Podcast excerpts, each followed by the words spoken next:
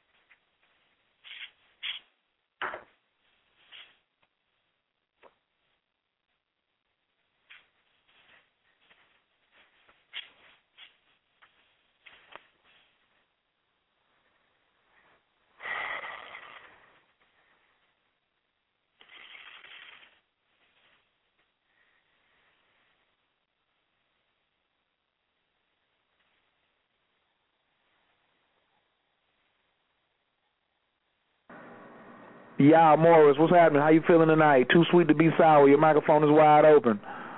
Yes, sir. I'm here. Appreciate that. I had my microphone on mute, and I was wondering what was going on with your microphone.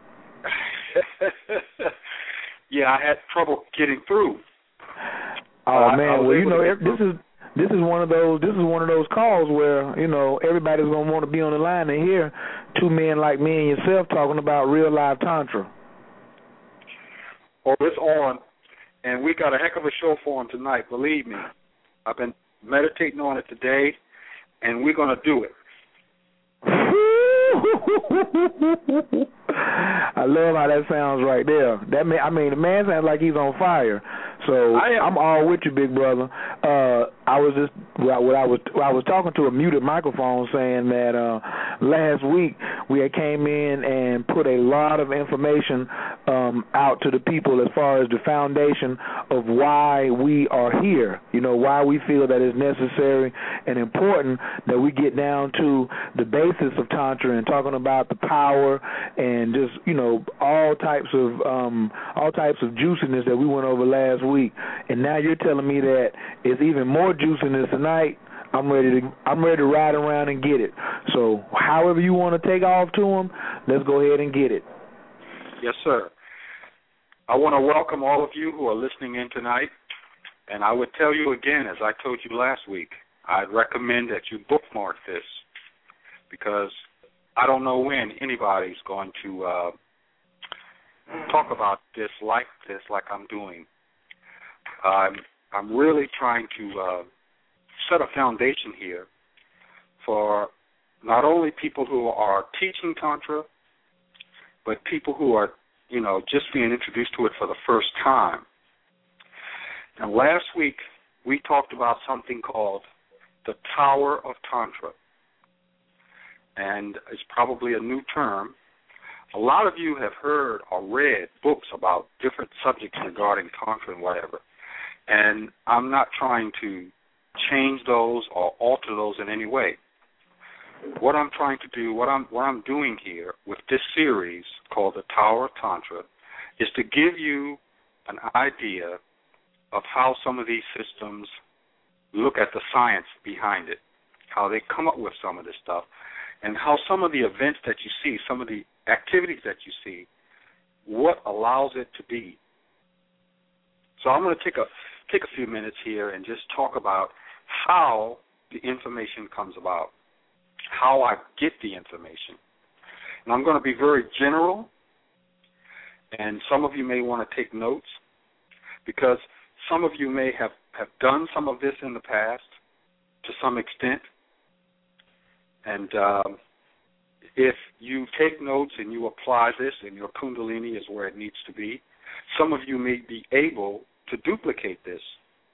And in fact, that's what I'm hoping. I'm hoping that some of the people listening to this, that it will vibrate with them, that they will be in alignment with this, and that they will then add to what I'm presenting tonight. That they will then come back and help us complete these systems. Now, I've done a lot of work in bringing forth the science of Tantra, but there is a heck of a lot more to go. There are probably people, maybe even in this audience tonight, that have some parts of it that I don't have. That's good. And so I'm going to talk about a little bit about how this thing came into being, how we got this. Now, last week I talked about the Amarmra Project, that that's when it started, and that indeed, in 1990, excuse me, I began a seven-year odyssey of going to different shaman, um, medicine men, confos, priestesses, healers, midwives, and whatever, getting information from them, archiving it, and after a while, I begin to see things taking shape. I begin to see connections. I begin to see that some of this stuff was not just disconnected bits of information, but that it was part of a whole. Now, we should understand that Tantra has been in the past the province of the elite. It was not shared with the masses, and that is still the case today. We also should know that Tantra was a part of many rites of passage systems, that it was a part of how people who are chiefs, who are royalty, who are nobles, how they use this system to match man and woman together to make a power couple.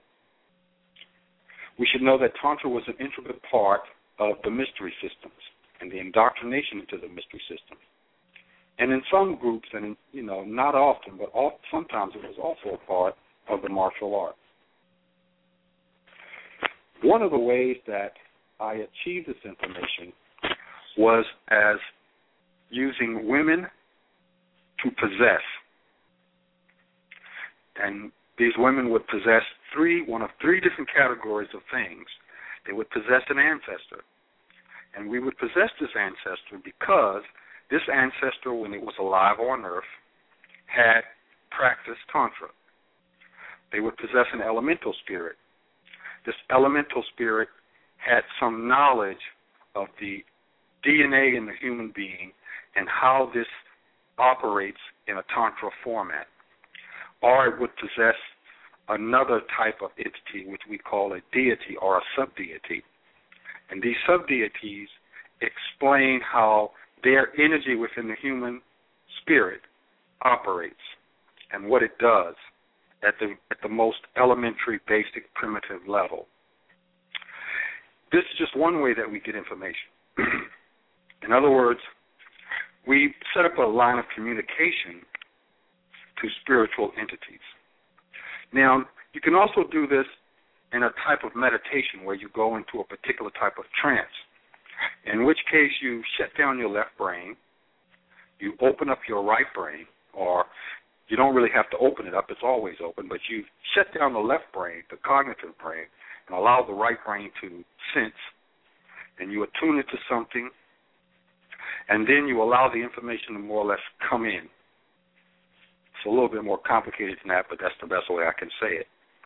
When you receive information through the right brain, it doesn't come in like in words. It doesn't come in like um, uh, in a sequential linear manner. It comes in almost like all at once. And then you have to kind of try to decode that and put it into language and definitions of things that you can understand in the real world. So these are ways that we get information that are not um, standard, that are not traditional, that are not um, ordinary. That's not the that's not the way most people learn. Of course, once you achieve or, or receive information this way, you have to vet it. You have to prove it. You have to make some concurrence. And this is the difficult part. Then you have to go back and find the books. And you have to go back and find the people that you talk to. And then say, well, what about this? How does this jive with what you know? You have to talk about people who are actually doing it. And then after that, you've got to do it. You've got to do it. You've got to put it into motion and see if it actually works. Um, one of the ways that once you've achieved all of this and you've written it all down and you've got it, one of the things that I used to do is go into the dark, get a basin of water and a glass or impervious vessel, approximately 13 to 16 inches wide, fill it with about four inches of water, and stare at it the room has to be completely dark, and you should not be able to see anything in the room at all. After about 20 minutes, if you stare into that water, most of us who have some right brain ability, whose right brains are open, will begin to see things. So if you've already made contact with some spiritual entity or whatever, by staring into the water like this in the dark, it's just the nature of the water elemental it will oftentimes allow you to see deeper into the thing that you've already gotten some insight on. It won't work so well unless you've already gotten some insight. You've already made contact with something in the spiritual realm. You've already got some information. That is the basis for you making this communication. Another thing that we can do is to uh, consult an oracle. In other words, there are many different oracle systems. The I Ching, the Metu Neter oracle system that Ra'anef Ramin brought forward, called the Oracle of Tahuti. There are other types of oracles. I won't go into all of them right now. Sankofa with the cowrie shells, etc., etc., etc. So when you get information on Tantra, you can throw the cards or dues or coins or whatever, do your reading, and when you get the answer, you have to go into deep meditation, beta state, where you basically shut down. You focus on one thing and then you stop focusing on anything. And you let the answer to that oracle reading become more um, full. You allow your spirit to intuit the deeper sense of this reading this read you did the reading on some information that you had, some aspect of the system or whatever. And therefore you will get very deep and accurate insight. Not completely infallible, but very, very, very good. So this is just a little each week I'm going to give you a little bit of information onto how we come about this information. A lot of people say, Well, Master Yao, how do you you know, how do you know that this is true? How do you how do you you know, how do you deal with this type of stuff? How do you come up with these crazy concepts that you come up with? Well, it's and it's not necessarily so easy. But this each week I'm going to tell you a little bit about the process so that you have greater confidence in what we're saying. And also, uh, some of you are doing some of this stuff. Some of you just naturally lean to it. You know that you just intuitively say, I'm going to try this. And you start doing it, and you see that you get some result from it. And maybe in hearing what I'm telling you, it'll give you more confidence. You'll go back and deal with it again and maybe get a better result. Okay, let's get back to the Tower of Tantra. What is the Tower of Tantra? Very again, I'm not going to go through the full review because you can always go back and listen to the program last week. But basically, what we said was that Tantra is an energy system. And that's a simplified way of putting it, no doubt. But that's what we're basically going to start with. And basically, it's to move energy around in a way that you focus it like a laser to do a specific task. And this task has to do with one of three things it has to do with pleasure, it has to do with enlightenment, it has to do with healing. So you've got a healing task. You want to deal with fibroids. So your woman's got fibroids. You want to deal with fibroids. You want your energy to go into her to stir up her energy, and the two energies combine do what it takes to release the fibroids. Now, you don't. It's not the same as psychic surgery like uh, Brother Gregorio does, which he's very capable at it. It's not the same thing, but similar. What you're doing is you're sending this energy. This energy is already alive. The Kundalini already has intelligence. It already knows what to do. You're simply focusing the energy on this one particular area, this one particular problem. And once you get there, the energy, you're always directing the energy to do one thing return the woman's womb to its original DNA template. So you don't tell the energy, go in there and zap the, fi- the fibroid tumor. No, you don't do that. You don't tell the energy to go in there and increase the blood flow. You don't tell it to do that. You don't tell the energy to go in there and release the toxins. You don't have to do that. The energy Kundalini already has intelligence embedded in it. You simply instruct the energy to return the cells, the auric field, the bone, the blood, to its natal template, to what's already in the DNA, to the original recipe. And then the energy does the rest. There are limitations, of course, based on the health of the woman, how strongly you can send the energy, how deeply you can impress the command into the energy. But the energy then goes there and will do the best that it can to cause the woman to go back to the way that she naturally should be, which is not with the fibroids. And so basically, um, I have done this and I've had good success with it. Okay, I've done this. It's not something that we're talking about. It's possible. I've done it on quite a few occasions. And, and we can do this with a lot of things. And women can work on men, men can work on women. Or you can say pleasure. You want to deal with pleasure. And oftentimes, when you send the energy in there to work on pleasure, what you find is that there are blocks, blocking the nervous system and whatever, and the blood flow. And so the energy changes things to go back to the DNA. And once you start going back to the original self, pleasure increases. And then you can send your energy in to give pleasure, you know, at that particular moment. So, this is Tantra. You achieve Tantra through one of two ways. You achieve Tantra through architecture. In other words, by changing the architecture, the structure of this tower, this central pillar, this central column of energy that is the heart, that is the, the, the main tree within your auric field. It begins at the bottom of the spine and goes up above the crown chakra. We'll get more into the actual structure of the tower down the road.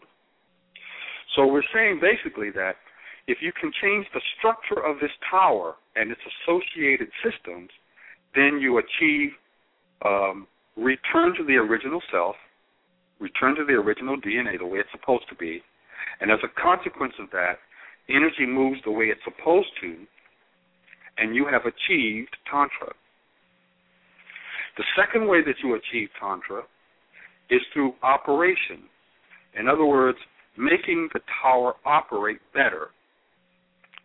And of course, there's all kinds of things connected to this tower, like the nervous system, the brain, the organs, the reproductive system, the nervous system, and the energy systems. So if you change the way these things operate, then you change the way the tower functions, is capable of functioning. Now, ultimately, what you want to do, excuse me, is you want the Kundalini to fill this tower at greater and greater heights. In other words, 95 or 96 percent of the population, the Kundalini is, is maybe 3 or 4 percent. In other words, the Kundalini stays, the locus of it, the focus of it, is down in the very lowest part of this tower, near the, the floor, the basement of the tower, in what is called the cauldron. And this is a spot at the bottom of the power cord near the base of the spine. Uh, in women, it's underneath or behind the uterus. In men, it's behind or near the prostate gland.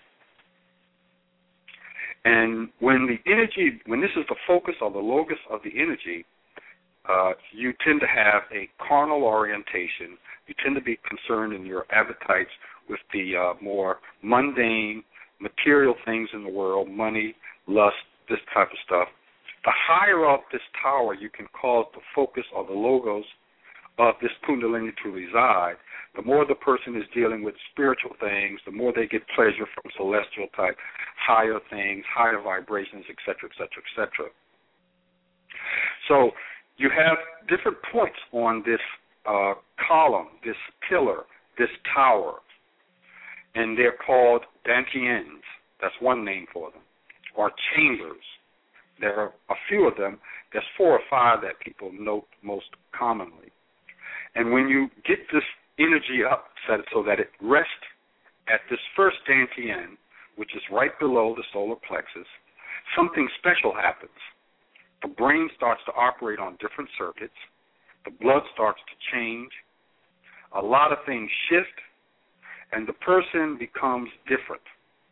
In my book, The Natural Blueprint for Relationships, we talk about the seven brain circuits and how each, if you're operating on the reptile brain, the person has a certain type of personality and orientation. If you're operating on the insect brain, the pons, it's a little higher, a little better you deal with groups better. If you're operating on the mammal brain, things change. Limbic brain is higher. You keep going up the scale, and the person has a can use much more of the brain, and they can do much more things with the brain, and the neurochemistry of the brain changes. Therefore, the higher up this column or tower, this kundalini stays. In other words, it that's when that's that's its resting place. That's its normal place of locus. That's its normal place of operation. The higher up this tower, the energy is able to maintain itself. The more evolved, the more powerful the person is, and so you say that the person is achieving Tantra. Because the higher up this tower the energy is, the more of this stuff that they can do the pleasure, the healing, the enlightenment not only can the person do it for themselves, they can do this for their opposite sex partner. And in fact, by sleeping with someone who has achieved one of these levels with their kundalini, if you sleep with them or you're just around them or you have commerce with them energetically where the two of you are in the same spot a lot, the one person will normally bring the lower person up to their level of resonance, or at least they will try to pull them up. And there's a lot of variations and variables in that, but that's the basic thing. Okay. Let's get back to this tower. We said last week that there are 12 portals into the tower. Hold on for a second, yeah, yeah, yeah. I got a question because there may be some people, it may be some people out here who, who may have the same question I have. I have two questions actually. Uh, I'm gonna probably back up about four minutes, and you were talking about. I wanted to ask you about the necessity of consistent, disciplined practice, because some people may say, "Oh, I'll just come up to New Jersey on the 30th and I'll get it that weekend and I don't have to practice.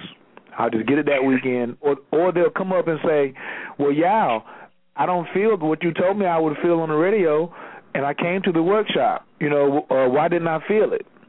Okay, I'm to let you answer that question first.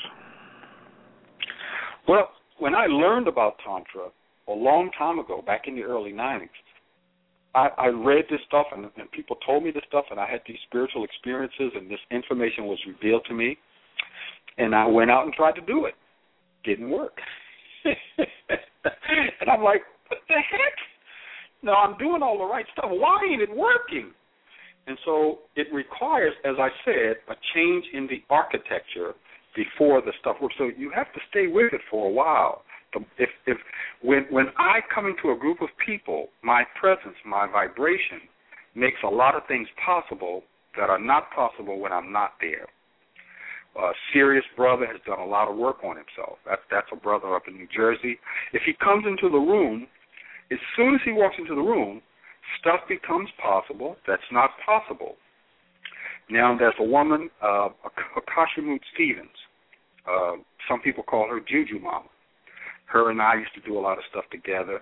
She's very evolved. Her Kundalini is very flexible and it moves, and she's done a lot of work on it. Her, I, her husband, uh, Carl, good friend of mine. Uh, we had some other people there. Yourself, you were there. Your energy carries power with it. And we had six or seven powerful people in the room. Well, the vibration of all those people made all kinds of stuff possible we had 35 people in an orgasmic state for several hours. It's you know we filmed that, and that's that's the one place that you know about. I've done that on many occasions. We did it up in New Jersey the last time we were up there, and so you know if myself and Serious Brother in the same room, stuff becomes possible. Now, normally what happens is if we do table work on you or you are there present when this energy is raised like that, you might find your sexual life has changed for a couple of weeks. Then it starts to fade back to where it used to be, and you're like, Master, Yao, you know, I, I had this big, this big time experience. My dreams changed, my health changed, and and it just lasted a couple of weeks, and then I went back to the way I used to be. Well, you got to keep doing work. You got to change your vibration. You got to change your Kundalini profile. You've got to change the tower. And I'm telling you, it took me years to change my tower. It, it didn't happen overnight. Learning the stuff doesn't do a thing until you change the tower. That's why I call it the Tower of Tantra. And it's not hard to do it because we're not restructuring the tower based on Master Yao's design. No, no, no, no, no. We simply are trying to change the tower back into its original template. Period. We want to change the tower back into its original form, its original function. And so it takes time to do that because everything that most of us are doing in our life is screwing up our tower. And I'm not going to get right. I'm, we're coming to that in a couple of weeks. We're going to come to how you mess up the tower. But right now, I want to stay on point. Back to your question. So if somebody helps you, if somebody gives you a boost, it's like a starter on a car. Your car is sitting there, you click the key on, the car does not run. What happens is the starter motor, which is electric, turns the shaft. It turns the cam, turns the, the, crank, the crankshaft of the car, causes the pistons to go up and down, the cylinders to fire, and then the car gets its own uh, power, and the starter fades off, pulls away, you don't need the starter anymore. The car is running on its own power. And that's how this works. Somebody who's already there has the vibration, has the power, they get you started. And you got to keep moving and working with it. You you got to start dealing with these 12 portals, and I'm going to talk about them tonight. And so the more, you know, if if you have something that's really screwed up, it can it can really slow down your progress or your ability to do tantra, to be tantra. And so we're going to talk about these 12 portals. And once you have this, you you begin to see what is screwing you up, what is slowing you down, what is your hindrance, what is your obstacle. The things that are your greatest obstacles, that's what you need to work on first. And as you work on these things, and as you stay focused, and as you keep at it, week in and week out, your tower begins to change. Your kundalini begins to change. Your brain chemistry begins to change. And then you don't need serious brother. You don't need Yao. You don't need Khayr. You can say, Khayr, uh, I, you know, I, I'm cool this week. Thanks for what you did last week, but I, I'm good. I can I can handle this on my own. And then you keep at it, and after a couple of years, you find when you walk into the room, people start to vibrate differently because your energy is different. And what has happened to your energy is it's starting to go back to its natural DNA format, what it really automatically always was supposed to be. Have I answered the question? Boy, boy, boy, boy, where's my damn sound effects at? You know, I'm all, you know how I do. I got to get in here with my sound effects. Absolutely, totally, totally. I love it. Now, let me get to the second one because this is something that I personally have to work on. Now, before I ask this question, if any of y'all got some comments, questions, or feedback, it's a good time to call in 347-205-9089. You are listening to Coach Khayr and Yao Morris talking about the power of Tantra. We're here each and every Thursday night at 8. Well, I'm, I'm going to ask Yao because I got Wednesdays open now. Does he want to move back to Wednesday? But that'll be later. But for right now, every Thursday night at Wednesday, every Thursday night at 8 o'clock. Um, my second question is and this is something that I am even working and being honest about healing in past relationships of having women approach due to oh he's got the higher he's got the juice I'll just sleep with him or be in his association and I'll get it by osmosis. Now I know you said those people will you know there will be a um energy boost for those people and I've seen that. I've seen me going in relationships and and changing people's lives and but you can only change an another person's archetype and structure so much. They have to do some of the work themselves. And it has led me to be quite frustrated that it seems like uh, instead of my name being Khayr, my name is just Jumper Cables. You know, oh, well, let me just get with him. I'm not going to do the work. Can you speak about how important it is for a person to pull their own load? Like you said, you said one person will say, "Hey, serious brother or Yao, I don't need you this time. I'm good today." But then you have um what we qualify. I mean, well, as we um label them from Shindao Energy Arts as psychic vampires. There has to be a line between those who who genuinely benefit from the presence of people with activated kundalini and psychic vampires. Can you speak on that for me, please? There's a whole program on psychic vampires that I'm going to do, and it's when I do this program. Believe me, you're going to be like, "Damn, what the hell?" Because there's a lot of stuff happening all the time, and, and people don't even pick up on it.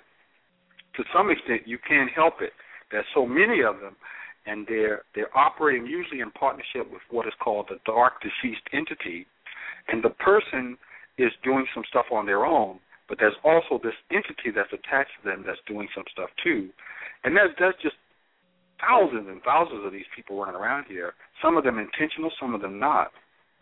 And that's exactly what they're doing. Is they they they feed off of this kundalini.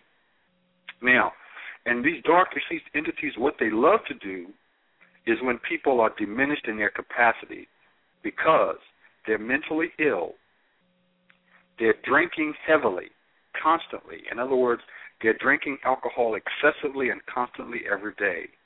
They're on drugs like cocaine.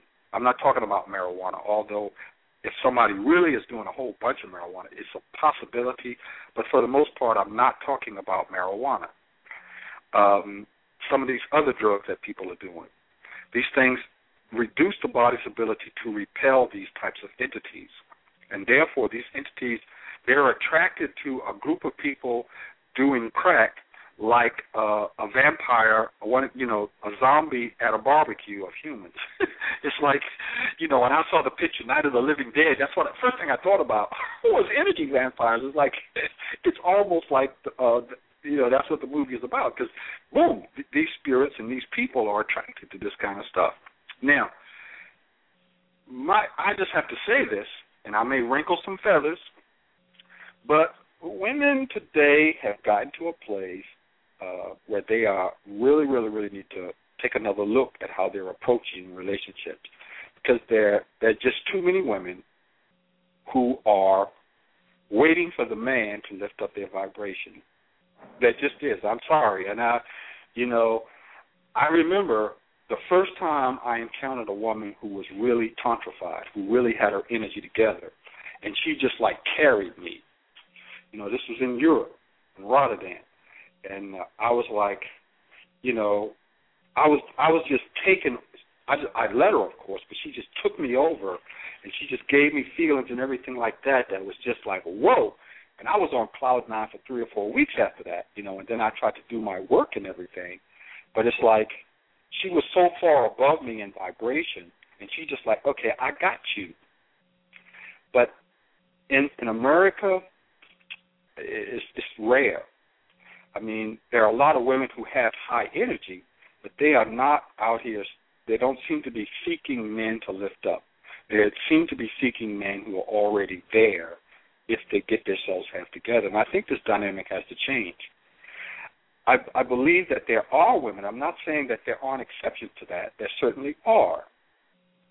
But there seems to be a dynamic in our society where we have this scarcity model in place, where we're always thinking that we're operating from a place of scarcity when it comes to energy.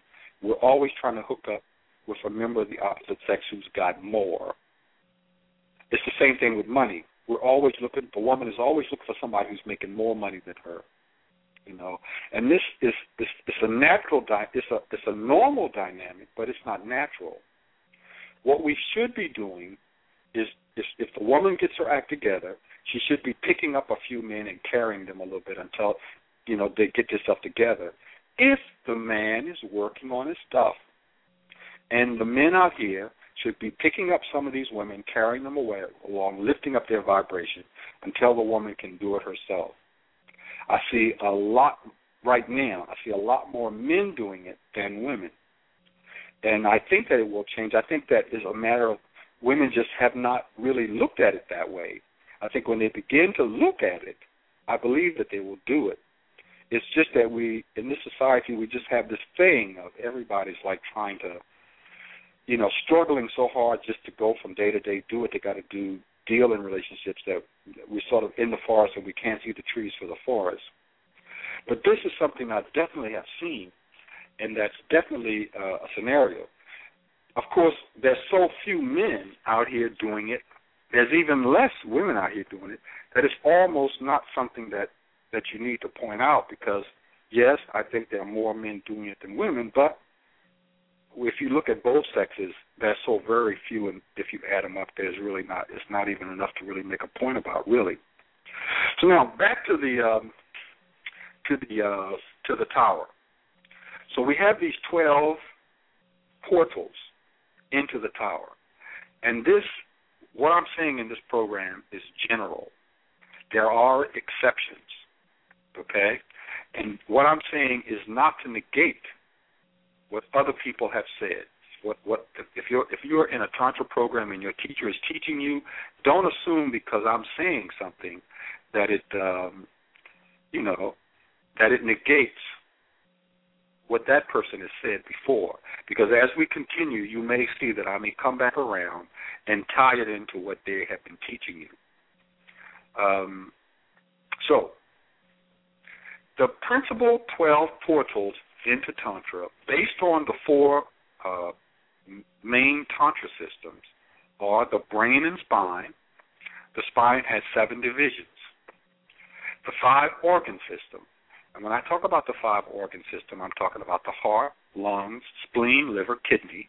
And I'm talking about the system based on what is called the Yellow Emperor system or the Chinese five phase system. And I talk about that because that's what most people are familiar with. But you know, Chinese aren't the only ones who have the system. The Africans got it. The Europeans got it. A lot of people came up with it, whatever.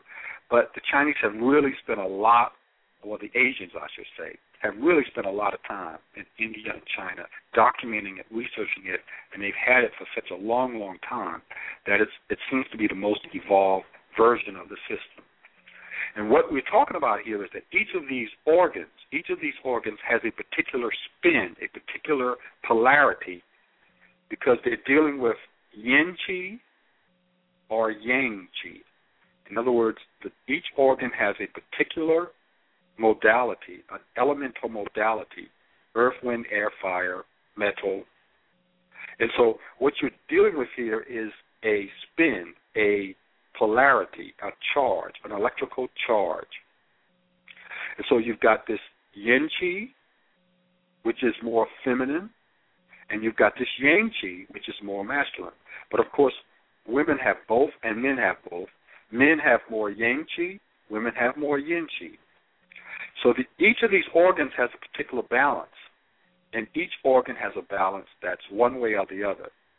And then when all of these five organs add up, it should balance out to what that person's DNA is used to, and it should help to send a balanced amount of yin and yang chi to the cauldron to be transferred into kundalini. I'm going to move forward. I'm going to come back to some of this later, but I'm just going to I'm going to continue forward. The the next portal is qigong, and qigong is a way that you bring more energy into your system. It's a system. Yoga, yoga is very very a powerful system. Number one, it maintains the flexibility of the spine, but more importantly, through the yoga breaths, through the yoga postures, and through the yoga meditations, you not only increase the body's ability to generate more kundalini, but you help to develop your gun. What do I mean by that? So, you know, if you've got a bullet and you got to throw it, well, that's nobody's going to be scared of you. You put your bullet in a slingshot, you got a little bit more potent weapon. You might could hit something with that. You put it in a blow a blow gun and blow it, that's even better. And if you could ever get a little gunpowder and put it in a gun and shoot it, then you're really cooking with gas. So yoga is is like changing from throwing it with your throwing the bullet with your hands to being able to shoot it in a gun. That's that's the best analogy. It's like it's it's it's making your energy more flexible and making your energy more directable. Okay? So then you're talking about something called projection and you project out of the reflexology zones on your body. You project out of your hands, your voice, out of your penis, your vagina. And so you these these places on your body are reflexology zones. Your feet, your hands, your head, your eyes, your voice. And basically they're built to project energy out. And therefore when you project this energy out, you're projecting it out to the opposite sex, and you're able to do something not only with the opposite sex, but you're also doing something with yourself. So projection is another portal into and out of the tower.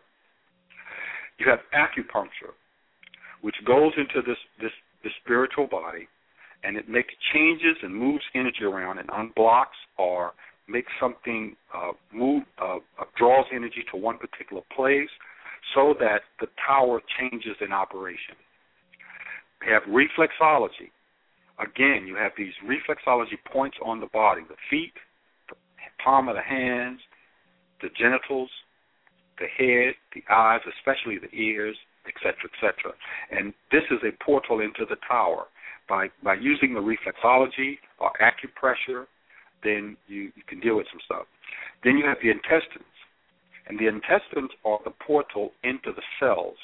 And so each individual cell is part of the structure of the tower because the energy that each cell, each cell is like a battery. It gives off an energy. And the energy that each cell gives off helps to support this tower. And so what happens is you get toxins inside the cells. The cells are poorly constructed because when you made the cell, when two cells split, the original cell wasn't healthy and so the cells that are made from it aren't healthy, and the energy then does not match the DNA template. So the better these cells are constructed, the better this tower is, and the, the, the organ that's that's controlling that is the intestines. And of course, the intestines, we're also talking about water, alkaline water. You need to get your water stick as an emergency measure, measure or get alkaline water that you buy we used to could just drink any water, but they've messed up the water so bad that that's not going to work now. And we're also talking about supplements. Especially amino acid supplements, certain vitamins and things like that, certain specialty supplements. And these supplements help to repair the cells, deal with inflammation and things like that, to help the structure of the cells change, the structure of the intestines and colon change. This changes the tower. Emotional, the somas, what do we what we call the persona. Uh, and this persona is like a spiritual, emotional thing. It's like an energy thing inside your auric field that controls your appetites, your desires, your emotions, all of this kind of stuff. And this is like a major, major thing that messes up the tower. Because when the emotional body, the persona, does not match your DNA template, your character map, major, major problems are created in the tower where energy is misdirected, energy is blocked, energy is changed in its vibration, and thus the tower refuses to operate, cannot operate. Then we have what is called bioarchitecture. We had a big dispute uh, between last week's program and this week's program about rites of passage. And bioarchitecture, as we talked about last week, is something that's supposed to happen to the DNA structure. So every seven years, the DNA in your body is supposed to be activated, more of it activated. In other words, you bring more of it online. At the age of 7, at 14, at 21, at 28, at 35, you're supposed to change your DNA structure so that more of it comes online and you activate a different ma- uh, mandatory circuit in the brain. And of course, most of us are not doing this, so we have to go back and restructure the DNA, restructure the tower, by doing rites of passage. And if you don't do the rites of passage at the time you're supposed to, it's much more difficult to do, and you have to go back and do the secondary version of it, which we call like second puberty, or the second honeymoon ritual, or the second elder ritual, or the second apprenticeship ritual, which is at, what you do at seven, or the the birthing way ritual. So the the proper ritual, you do the birthing way ritual before you're born. They do it for your mother about a month before you come here. It's very important. It's, it's, it's probably the most important ritual, rites of passage. But if you don't do that, then what you have to do later is you have to do a past life regression or what is called womb work to correct the fact that you didn't do that ritual right before you were born. So this is called bioarchitecture. In other words, going back and changing the DNA so that you can catch up to all the stuff you should have been doing when you were going through life um, through rites of passage. Then you have what is called mantra, and that's sound vibrations, which using special sounds. And then you have the last one called tattvas, which is pure elemental energy, and that's probably the most powerful and the most difficult to use, and we're going to come to that. So you've got these 12 portals. These 12 things allow you to change the tower. And in changing the tower, you become Tantra. In changing the architecture of the tower, you become Tantra. When you change the operation of the tower, you change Tantra. You become Tantra. In other words, you become able to do this stuff. Now, of course, you've got to learn the techniques and everything too, no doubt. But, you know, if you don't deal with the tower, you're you're pretty much getting a lot of knowledge, but you can't do much with it. So yeah, so yeah, right there. Let me. So the phrase that I would say, I'm gonna say it. This is almost like the psychologists. They say I'm gonna say a word and you automatically respond. Knowledge out of season bears no fruit. I, that's that's it. I don't have to say nothing to that. That's that's that's, that's it right there. Okay, okay, just checking, just checking. Let me give a big shout out to everybody in my um I know the other day, y'all, you noticed that I had started two two new groups on Facebook. Um one of both of them are named Honesty in Relationships and one of them is for singles and the other one is for couples. So I wanted to give a big shout out to everybody who came and joined those groups and I noticed that y- Yao had made a comment. He said, "Yeah, this is this should be interesting." And for me, that's my contribution to um to this piece of the tantra like you said at the beginning of the of the call some people may have some things that ne- doesn't that, that that you may not not have, but also some people may have time to focus more on one thing than you may have time to focus on it. And in my what am I now? Ten, ten plus years in practicing tantra and the tantric lifestyle. It has always, always, always, to me, the basement of the tantric tower is honesty that first principle, and when you said martial arts, that's the first principle in the martial arts: honesty to myself and others at all times. So let's just imagine here's this big old six foot nine, three hundred pound Kimbo Slice looking guy, and he just beat up nine or ten people right in front of me. I got to be honest with myself. Can I really beat this guy, or is it my ego? So that's on the martial art level. When you take it over to the tantric level, people really have not seen the latter stages of why honesty is so important at the beginning stages because you will be dealing with, like you said, these elementals, and you'll be coming into these different levels of spirituality, and they're not going to tolerate um, insincerity. I just put it to you like that. So um that's really what I was doing when I started that group. Um maybe some of those people will be able to elevate to start, you know what I'm saying, um coming into their tantric tower and the archetype and the and, and, and the creation of it, but just in general honesty is such an important factor in the practice of tantra. So I'm going to post the links in the um in the in the chat room if anybody's interested in joining. One is for couples and one is for singles. You cannot be in both groups. You either go, you either in a relationship or you're not. So if you want to if you want to learn how to be honest in relationships and with yourself and others, and you are single, come over to the singles group. If you are in a relationship with the couples, come on over. Please read the About tab when you join, all right? Because there are stipulations. This is not a free for all. Okay, we're going someplace with this. Y'all doing his part. I'm doing my part in the support group. So I just wanted to add that in, y'all. And and and even if you could, can you talk? Can you just give me like 30 seconds on how important honesty is, even in the practice of the tantric tower? It, it's a, it's an excellent excellent point. Here's the thing there are some people out here who've done kinesiology or what they call muscle testing. In other words, they want to see if something is in harmony with them, and they just hold it out in their arm and they see if the arm will give or not based on the question that they ask. And the, the principle of this is that your body knows what's good for it inside. There are women who can tell how a man is going to treat them by the way one of their five organs responds when they're around him. Their kidneys uh, will malfunction or function better. Their liver will function, or their heart, or their lungs will function better because the man comes into their presence, and thus their body is telling them, you know, concerning honesty. Their, the body is telling them something. Your DNA knows the truth, what's good for you. You can't fool it. So if you tell a lie, the DNA rebels and it begins to act up. It begins to work against you because you are saying something that's not in harmony with it. I'll say that again.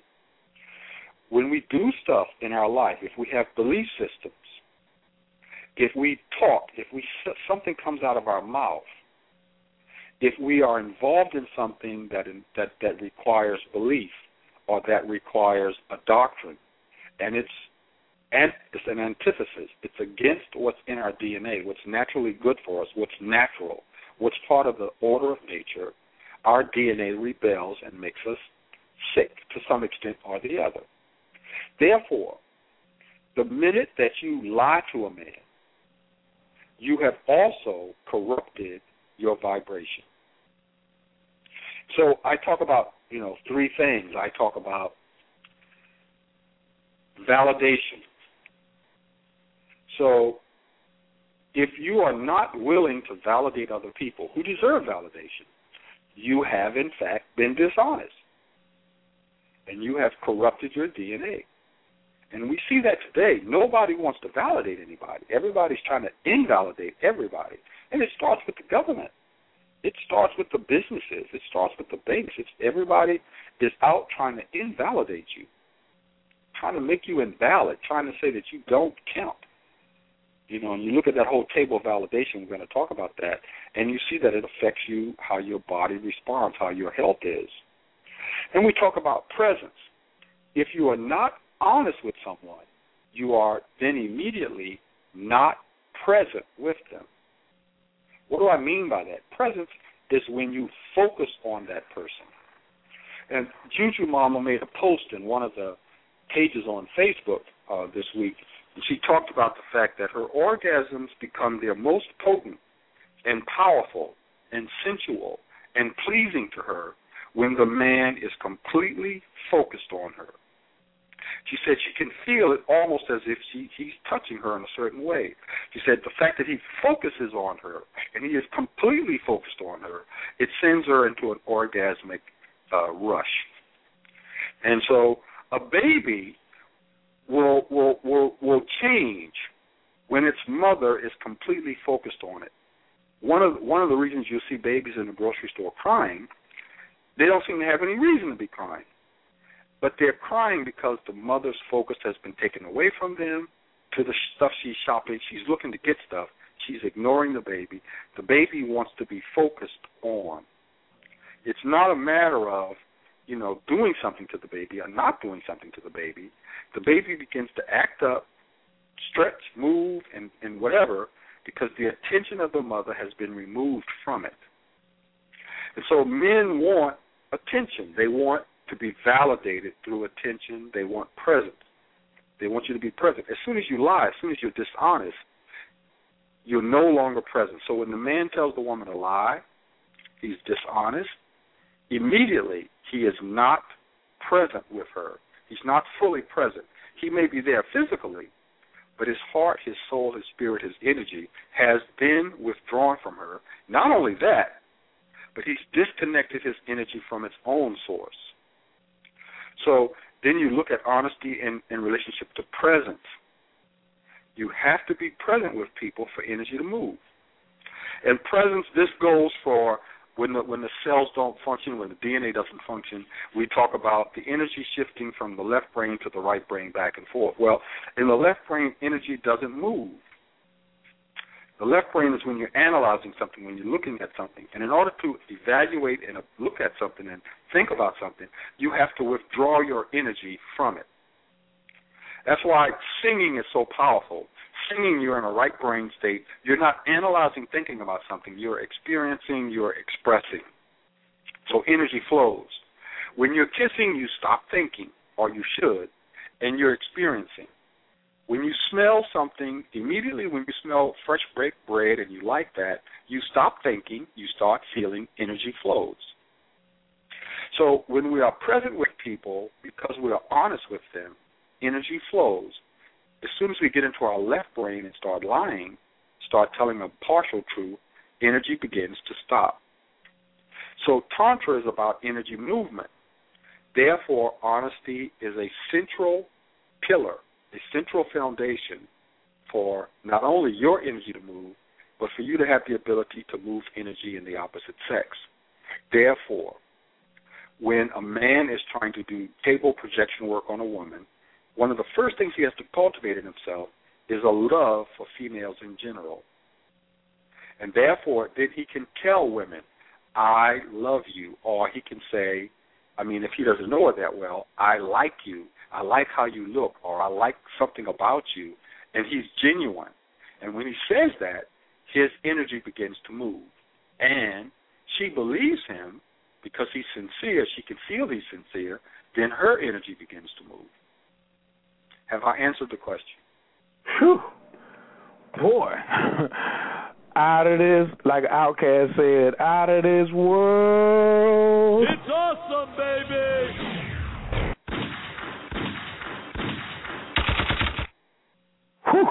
Okay, let's take a pause for the calls real quick. I do have somebody that had their hand raised. I don't know whether they got, got it raised by accident or not. They may have a comment or a question or feedback. I, I wasn't ready to open up the lines yet, but we are at one hour, so I'm going to take this first person right here. Caller from the two one five three hundred. Your microphone is open. Can I have your name and where you're calling from, please? Okay, they may not be ready or they press one by accident. Also, if you do press one, please turn your computer speakers down so we don't have feedback when we call in. All right, we'll check back with that person when we do open the lines up. Yes, y'all. that I will be downloading this show and dissecting that and putting that in a snippet about, you know, what lying does or what dishonesty does and Coach Khayr always believes in the bigger person wins. If you got two people that's arguing, whoever's gonna be the bigger person first is gonna win. Instead of crying like two kids and saying, "Oh, he did it or she did it," or tell them, I'm gonna go first in my honesty. So a relationship that I that just recently ended for myself, I can see totally, totally what you're just saying. Not honest with myself at early on faking moves, not necessarily like a conscious fake out or like I'm telling a lie just to get with somebody, but I really wasn't honoring what my particular desires are. You see what I'm saying? A lot of people think Khayr wants to be in a multiple partner type of situation. Oh, he's got all these ladies after him. Da da da da da da da da. And that's not me. I really want to be in a monogamous, great, uh, high end tantra relationship. You know what I'm saying? With my background, with my energy, with my kundalini, and the right woman. I don't know if I'm gonna have time for somebody else. We can do some classes together, but the you know, the young lady came and I didn't straighten her. I didn't give her honesty. She said, "Oh, you you have so many women," and I was like, "Where? No, I don't." And that was, and but instead of me putting my foot down, I let that I let that honesty coil go out the window, and there was a small, as I say, pebble in my shoe, and it grew. And long story short, it didn't end pretty, you know. And um so I want to just really say thank you for that piece, you know, for me personally. I mean, I was a lot of people on the line listening, and a lot of people gonna download the show, but me personally, and I've been on that. I was cutting grass today thinking about honesty. Even when I started those groups, I was I, I was saying, "Yo, no longer, no, no longer. I got to make a change today because that really that really hurt me because of my strategy of wanting to be in a relationship, and now it wasn't a oh, okay let's just keep going and forget that we lied to each other like the whole thing's got to be broken down you know what i'm saying like to the core so i just want to say once again uh for me i'm not just a co-host of the show you know what i'm saying but i'm also i'm also a master student as well working to being a great teacher so thank you thank you thank you so much thank you so much for that well if someone does have a question, I'm certainly willing at you know, at this point, this is a good time to take questions. I'm going to keep going, but stop me at any time if someone asks a question. And, and I thrive off of questions. No question is dumb or irrelevant. So anyone out there who's got a question, shoot it at me. I'm ready. I, I welcome it. And you're not interrupting my flow because we got we're going to be doing this every week for a while, and we got a lot of stuff to cover. But you know, if we hit someone's um, what someone's really you know working on right now. Uh, I saw a post on fibroids today on Facebook, so I, I responded to that, and uh, it brought it to my attention. That's why I made that thing earlier. So always on this show, I'm trying to get people to become the highest and best version of themselves, and I'm trying to get people to live the highest and best version of their life. So let's talk about the four systems of Tantra. And the preface to that is I will call out some names. Some of these names are people from the past, some of these names are people from the present. And I'm calling them out for a reason. I want to give a shout out to the founder of the Golden Chalice School out in California. She's out in Orange County near LA. Reverend Ayana and she's uh, she started a school um, called the Golden Chalice Mystery School. I'm going to be coming out there July 7th to do a presentation. I want to give a shout out to her because she's contacted some very uh, powerful energy that has to do with tantra. She's bringing some things forward. I want the people out there to help uh, help her in this endeavor. And so you know, she's contacted some very powerful tantric energy. And, you know, I would like to see a lot of men, especially a lot of women, working with her to bring this forward.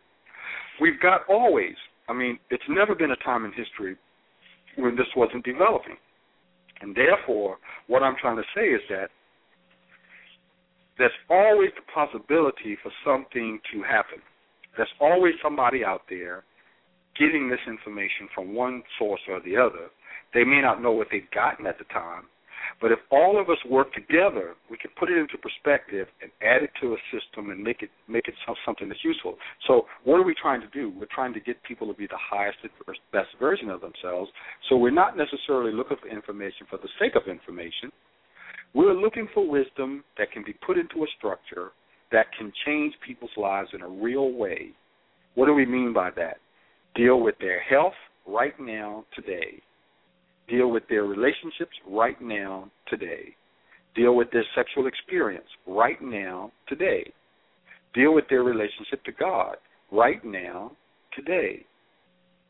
Deal with their uh, evolution, deal with their experience, deal with their day to day situations with money, their manifestations right now, today.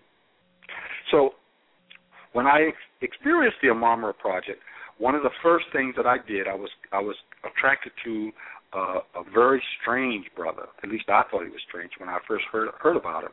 His name was Ra Nefer Amen. Now, you know, everybody was scared of the brother. and he wrote this book called the Metu Neter, which Metu Neter means the holy words and he's the author of, you know, he brought forward the great oracle of Tahuti into the earth realm again. And, you know, it's not the first time it's been brought forward before in ancient Egypt and once in Ethiopia, and then he, you know, resurrected it again. Once the brother did this, once he brought it from the Akashic records back into the earth realm again, before he even published the book, this information became available to any other human who could vibrate with him, in attunement with him. Not to the extent that he had it, of course, but you could you could tune in and, and, and get this information much easier. I mean, it's hard to bring it all the way from the Akashic records into this realm. And so once he did that, let's just say somebody in Russia, up in a mountain monastery, brought some information over that's valuable then that information, then the ancestors have access to it, and humans have access to it. And so a woman in Arizona could then accidentally kind of like hit hit that information and say, "This seems interesting," and maybe she doesn't know exactly what to do with it, but maybe Khayr does. So she's like saying, "Look, I'm I'm I'm I'm in contact with something. I'm getting some information. Is it valid? Is it not valid? What do you think, Khayr?" I said, "Well, you know, this falls into something my master said back back in the day. You know, way back. And uh, so I think this has martial arts implications, or I think it has health implications. And boom, and we fit it into the to the program, to the project. So Reverend Ayana is is in the process of that right now. I want to shout out to uh, uh, a young man. Uh, he's known as Serious Brother. And he has tapped into energies and he's tapped into things over the course of his life. And he's now at a point where he's, you know, experiencing things and doing things. He's up there in, in the Newark area up in New Jersey. I'm going to be visiting him June 30th. And basically, you know, we're going to we're going to have us a party more than anything else. But we're also going to talk about some stuff, throw some stuff around, whatever. But he's also bringing stuff through into this room. He's doing work, uh, practical stuff. He's trying to do stuff. He's not trying. He's accomplishing things that are real, real things that make a difference in people's life in a real way. So I want to say that, you know, we always want to look back on what somebody did 700 years ago, what somebody wrote, uh, a thousand years ago. I got into a dispute with some brothers this week about past books. Uh, a brother, Malidoma Patrice Somé, came to this country about 10, 15 years ago. He wrote the book of Water and Spirit, Ritual, and some stuff like that. And um, I have a lot of respect for the brother.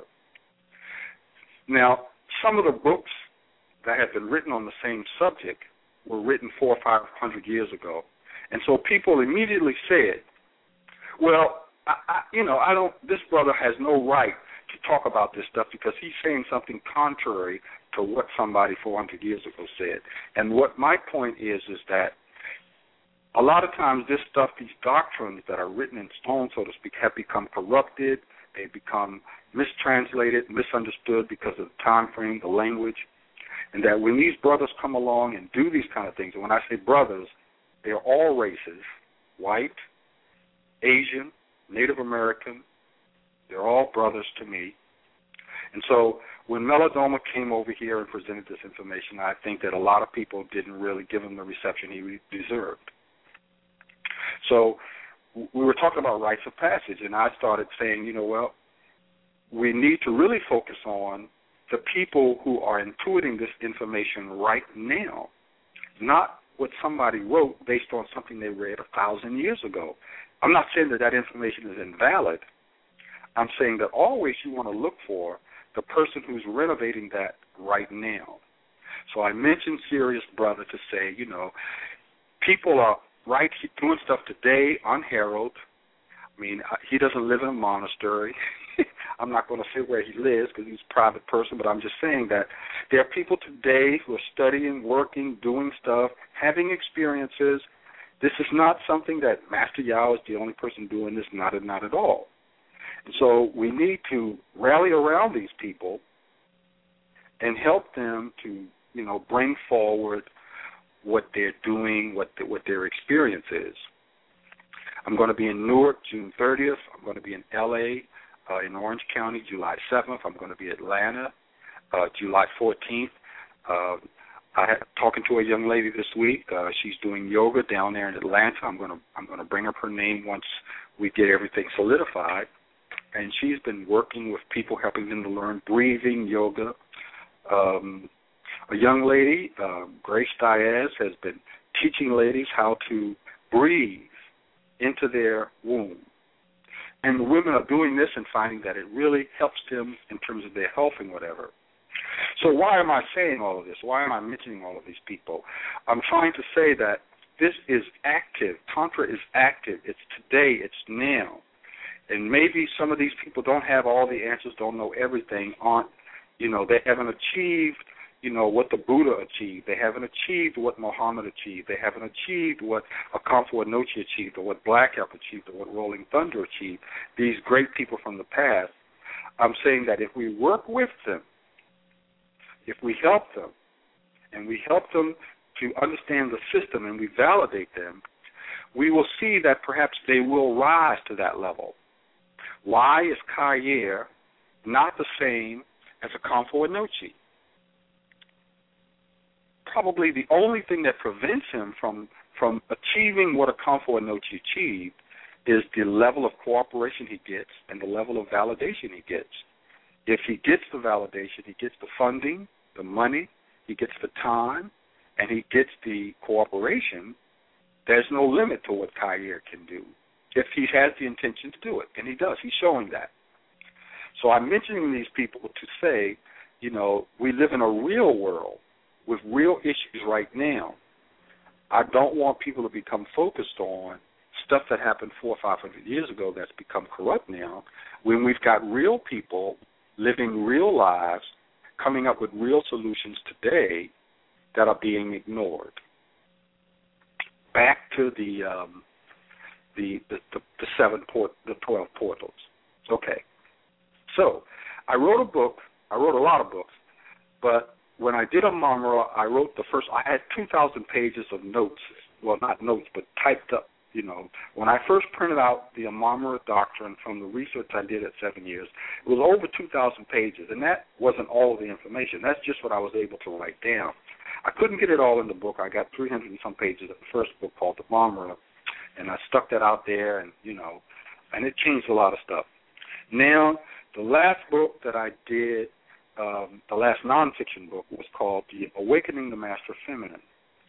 And that's the book I want to talk about right now. So, in Awakening the Master Feminine, we talked about uh, different aspects of the portal. Now, the principal aspect that we talked about is bioarchitecture. What is bioarchitecture? Bioarchitecture is going back and activating the DNA based on these seven year cycles in these seven brain circuits. So we focused on puberty. Why? Because that has a lot to do with male female relationships, and most people never finish puberty. What happens? They start puberty, something called the master masculine faculty wakes up, starts changing the man, he starts having wet dreams, he starts liking girls, but society comes along and squashes it. And so he it's he's active for a couple of years, then he stops puberty when he should keep it up until he's 21. He never has a rites of passage. He doesn't really activate the part of his DNA that one seventh of his DNA should have come online didn't. So he goes through sort of limping along, crippled. His architecture in his tower is not complete. It's inaccurate. It's faulty. It's like a television antenna trying to send out a signal that doesn't have all of the, you know, hardware, software, and stuff installed. So it's sending out just a little partial, teeny little signature. So you turn on your TV trying to pick up that station, and you, and you just get fuzz. And that's where a lot of men and women are. So awakening the master feminine is talking about, you know, restoring the bioarchitecture of the woman. Now we are talking about honesty before we are talking about integrity, validation, and stuff like that. So what's happening with this energy? We we divide it up into four categories of archetypes. For the female, we call those the moon. We call it the treasure chest, the seated hawk, and the elegant rose, my favorite. For the male, we talk about the warrior, the eagle, the hunter, and the healer. How did I know you were going to say the elegant rose was your favorite? Do you know? I, I just want to give a big shout out to uh Awakening the Master Feminine. I was in the beauty salon today getting my locks twisted, reading my ass off. And when I got to the Elegant Rose, I was like, "Where is she?" But I, but I but now I'm so clear. And if anybody does not have this book, and you want to be in any type of relationship, we're just talking about some primary basic relationships, and you don't have this, you are missing a lot of appreciation for your partner. That is all I'm going to say. Shameless plug. You can call it what you want. Go over to, I think it's www.masteryaomorris.com or yaomorris.com or look up both of them and get that damn book yesterday. I'm trying to tell you. I, I mean, as soon as the show's off tonight, I'm going right back on the couch and knock out me another 50 pages. Thank you so much. yes, thank you. So, with the with the tower, uh, I wrote these books basically to set up people so that when I introduced the tower, they would be ready, they would understand it. And so I hoped, you know, that millions of people would buy these books and read them. And then when I introduced the tower, everybody would say, okay, I'm ready to roll. Of course, you know, I didn't sell millions. I sold a few, and I'm happy with what I did sell. But we, we came out with these five books, and these books prepare you for the tower. In other words, they talk about these uh, these rites of passage. They talk about uh, this bioarchitecture. They talk about changing our structure so that we're able to fully activate our DNA in all four archetypes of our energy. And once you do this, the opposite sex is attracted to you. Now, they may not be attracted to you like when you see a cute girl walking down the street or a cute guy, you know, uh, out working, you know, and he's all he's got his little uh ripped off t-shirt on or whatever and you see the muscles and then you see him working and you're like, "Whoa." It's not that kind of attraction. It's the kind of attraction where you walk into the room and there's a person there and you're drawn your attention is drawn to them you're like, "What's going on with her? What's going on with him?" There's something about them and you just want to go up and talk to them. And when you talk to them, their voice just does something to you. You're like, okay, I can just sit here and listen to this person. They, they, when when all of your archetypes come online, and you and you go through these rites of passage, and you start to change, your energy changes, and it makes a connection, a more deeper, powerful connection with the opposite sex. So, I mean, when a woman goes to the hair salon and gets her face done, gets the spa treatment, gets her hair fierce and she's squared away. She goes out and she gets a little mini skirt and she's got her high heels. That's dealing with that whole physical attraction piece, and we got to have that too. I mean, there's nothing nicer than seeing a cute woman walk by. I'm like, whoa. But then, what you what you got to do when you are present with the man, you got to bring something bigger to the table. And what you're bringing to the table bigger is your tower. So I want men to start thinking about, okay, I'm going to the gym, I'm pumping iron to get my body right. So when I put on my little tank top, all the women stop and check me out. That's going to get them get their attention. Then the next thing you want to do is I want to go somewhere. I want to go into a spiritual gym, an energetic gym. I want to go into my tantra gym and start pumping iron on my tower by changing my architecture and my structure. And that's going to allow you to do all this stuff we're going to tell you about in these upcoming programs where we're going to show you how to do these techniques so that your tower becomes powerful. It's broadcasting, it's projecting, and women just they're just like, oh my God, did you did you did you meet Jimmy? Or uh, I'm trying to think of a name nobody that I know. I mean, did you meet Tommy? Did you meet you know James? He is off the chain, and that's what you want people to say about you. So we go into Newark. Serious brother and I, you know, we're going to be doing some table work on women. We're going to demonstrate how this works. We're going to show you that I can take my hand and and cause a woman to feel something. Now, some women they get on the, the massage table and they'll feel what? They'll feel healing.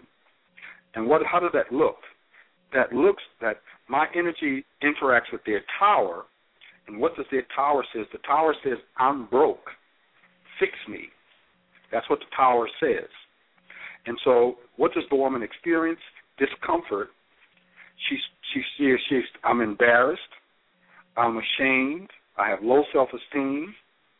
I'm, I'm not operating sexually the way I feel like I should, and so I'm broke. Fix me. And the woman begins to see visions of negative things that happen in her life, in her past, especially from puberty. And therefore, the energy begins to go, try to find the problem, identify the problem, so that the woman will dream about this problem, and so that this problem will begin to fix itself because she's present with it. You put another woman on the table, and she's saying, "I have, I want pleasure. I don't have enough pleasure. I want more." And so the energy begins to go to the pleasure centers, to the hypothalamus, begins to go down to the pubic area, to the breast area, starts to activate the nerve endings, the blood there. She starts to become aroused. She starts to feel pleasure. Now, I haven't touched her yet. That's just my energy interacting with her tower. Or, serious brother puts the woman on the table and she dealing with spiritual enlightenment. And so immediately she leaves her body sort of. She goes into like a trance. And she starts feeling elevated. She starts feeling a higher consciousness. She starts feeling stuff around her, tickling sensations. And she feels like she can touch the stars, that she can experience and, and understand stuff that she couldn't understand before. And the, the the sessions ended, and all of a sudden she's like, "I have an insight into something. I have a right brain intuitive insight into something that I didn't have before." Well, she had it before, but Sirius Brother was able to make that bridge for her to allow her to connect to it. So we have these things going on with bioarchitecture um, based on the rites of passage every seven years, where we go back and do second puberty. The book Awakening the Master Feminine deals with that. Now, there are other books out here that don't approach it the way that I do, but they're dealing with this this subject. And so, as we move through this, each week I'm going to talk about a book. Some of them are mine, some of them are not. Um, and they're talking about how to change these portals so that the tower is renovated and more and, and more powerful. Um, another thing that we deal with, another um, bioarchitecture point in that portal of bioarchitecture, is talking about what happens when you're 21. At 21, you're supposed to stop being a teen, come out of puberty, and become an adult, at least the first layer of adulthood. And this means that you should gain the ability to stop depending on the community to support you, and you now become uh, a unit within the community that's self sufficient. In other words, you're able to start a family. So not only can you, you know, you're no longer relying on the community for your survival, you now are supporting the community because you're supporting a family, which means you're supporting a wife and a child. So the ritual, the, the rites of passage at that point in time, people call it honeymoon, but they, you know, we've forgotten what honeymoon really is all about. So a true honeymoon is a nine-month ritual where the man and the woman prepare to be uh, separate from their parents. In other words, they're preparing to be individual units within the community. And so basically, in order to do this, they have to give up their individual ego, whether they're, you know, man or woman, they have to give up their individual persona, soma, and become a multiple persona, soma. In other words, they have to form a unit consisting of two singular entities which have the opposite polarity. So this honeymoon ritual really is talking about infusing two people into one person. So I, I think the the Master Jesus talked about it. You know, what he, he he described it as you have two and they become one, and they're no longer two but they merged. And for this sake, the man leaves his family, his mother and father, and cleaves to the woman. And if you look at the original Aramaic from which it was translated, it's talking about fusing into. It's talking about the man fusing into or becoming a part of the spirit body of the woman, or vice versa, the woman fusing into or becoming a part. And so this honeymoon ritual is talking about two things. It's talking about the moon, the energy of the moon, the lunar energy, which is the moon energy or the maternal energy of the woman, and it's talking about the warrior energy in the man. And then it's talking about honey, and honey is talking about the deity Heru, Venus, Oshun, whatever you want to name her, Aphrodite, whatever, you know, uh, Inanna, whatever system you're working in. It's talking about that energy. And you're combining these two in such a way that it becomes honey or it becomes you want to be maternal or paternal. So that you're saying honeymoon is basically talking about changing a person from being a teenager focused on themselves to having a honeymoon. In other words, they, they, it's sweet to them to be maternal. It's sweet, it's attractive to them to be paternal. In other words, they've gone from wanting to receive the community support to wanting to give this support to the next generation and to the opposite sex partner. So this ritual is a way of stripping away your individual desire to be selfish and focused on yourself and to be focused on the opposite sex partner. So there's aspects within the DNA that bring this into real life. The same thing when, when, when, when animals mate in the wild. When two eagles mate, they mate for life. Why? Because they've gone through the rites of passage. So when you mate based on this honeymoon ritual, it's not a romance at all. It's it's a deep psychological spiritual change in you that brings something forward from your DNA so that you no longer have this this childish puberty like mentality, but you have a different energy, a different mentality because you're operating on a different brain circuit. You're operating on a different brain circuit, and your whole brain chemistry has changed. Your hypothalamus has changed. Your appetites have changed. And you naturally then have the desire to operate in a relationship. So tantra, when you become tantra, if if you didn't go through this ritual, and you still are focusing, as a lot of people are, based on self, what I need, what I want, what my list, my list of things a man's got to do before I'll date him, my list of what a woman's got to do and be before I'm going to give her the time of day. If you folk, if you're operating that, you have not gone through the 21 year rites of passage. Therefore, the structure in your your tower is still juvenile, and I mean that you know in the scientific sense. And therefore, the energy in your tower cannot move fully. It's stopped. It's blocked.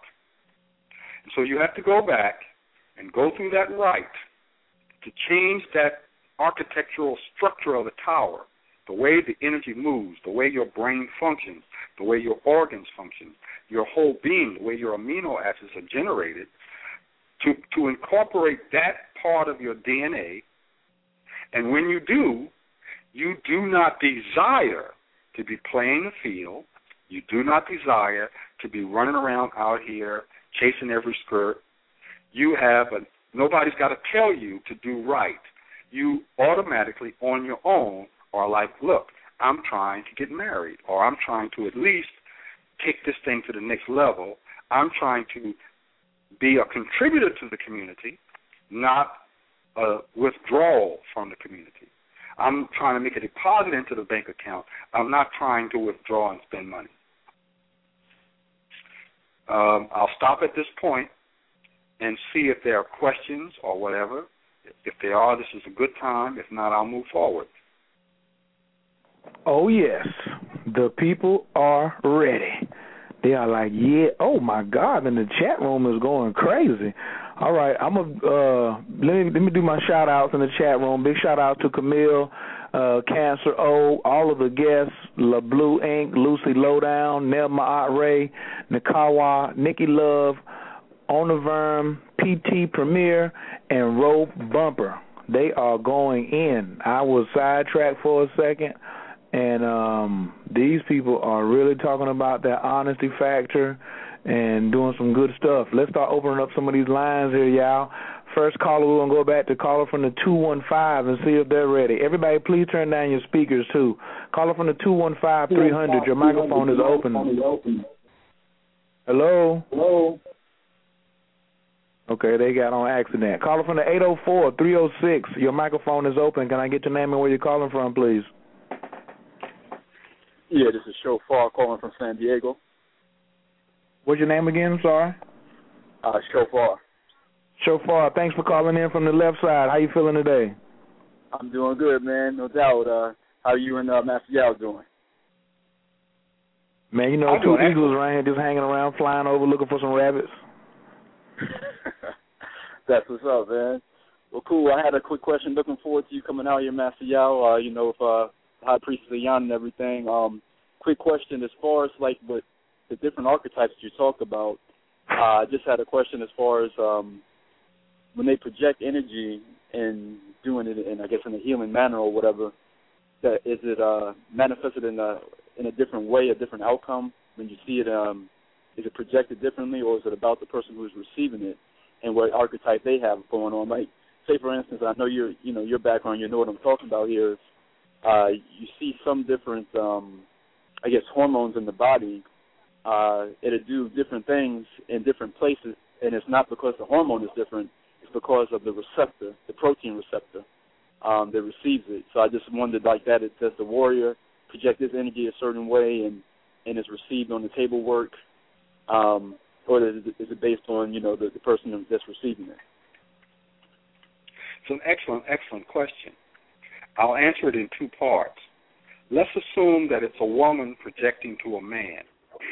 Mm-hmm. Then, so if the woman is is leaning toward the uh, treasure chest energy more than the others, she will tend to be able to heal the hunter energy in the man quickest. And so, if that's what the man needs, then there will be a great table session, he will get the healing that he's looking for.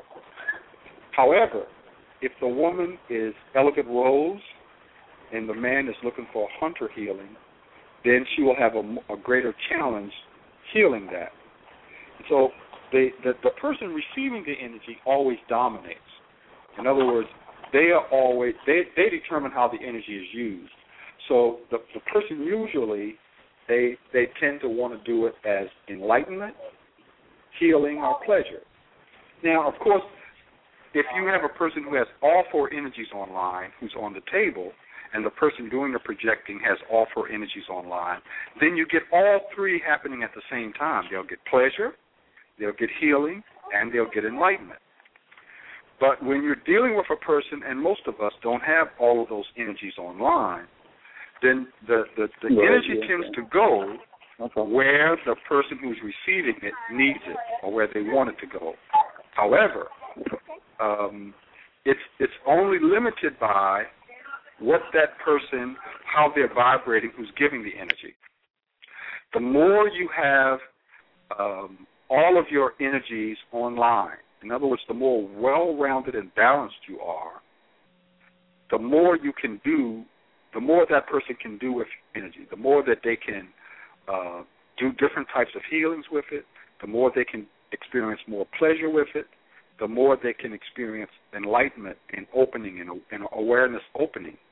However, the person on the table receiving the energy is the final determiner of what happens to it because you can have a man on the table, and we've seen this, who says, I want to experience it. That's what comes out of his mouth. But then he gets on the table, and what he's really thinking in his mind is, she can't do this. And he's not really open and receptive to it.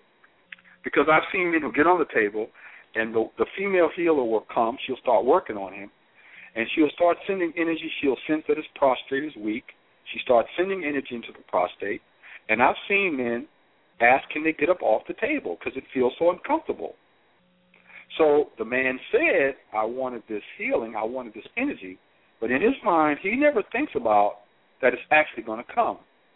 So when it starts to come, he's he's rejecting it. He's not trying to be receptive to it. So the person on the table determines what happens to the energy. He has to be open to it. He has to be receptive, not just consciously, but subconsciously. If he's a person who says, "I don't like women. I I want to be I want to always be in control. I don't I think females should, you know, be the passive sex and that they shouldn't be, you know, that we should tell them what to do. They shouldn't tell us what to do. And I don't like the way all these women are doing how, out here in society. If he's carrying that vibration onto the table, what he's basically doing is he's limiting what the energy can do. And so the energy will do what it can. You know, it'll try to creep in there and open some stuff up, but he's fighting the energy. So, I mean, if she's really, really, really, really powerful, he's she's still going to open him up a little bit. But basically, the person receiving the energy determines how far it's going to go and what it's going to do. Same thing with men projecting to women. Oftentimes, I will have one person on the table, and she will be orgasmic within 15 minutes. And she didn't expect that because she's normally not that orgasmic. But she was open, receptive. She didn't have any preconceived notions. She's just like, I'm open to whatever happens. And she really was. And that's what she's missing. She wants pleasure. That's what she wants. She wants pleasure. She's not maybe all that keen on healing. Maybe she's not all that keen on enlightenment. She's into pleasure, and that's what comes. The next woman comes on the table. I do exactly the same thing. She doesn't have an orgasm at all. In fact, to her, she feels energy moving all around, but it's actually it's kind of feeling a little uncomfortable. It's making her feel, you know, a little bit, un, you know, uh, off balance.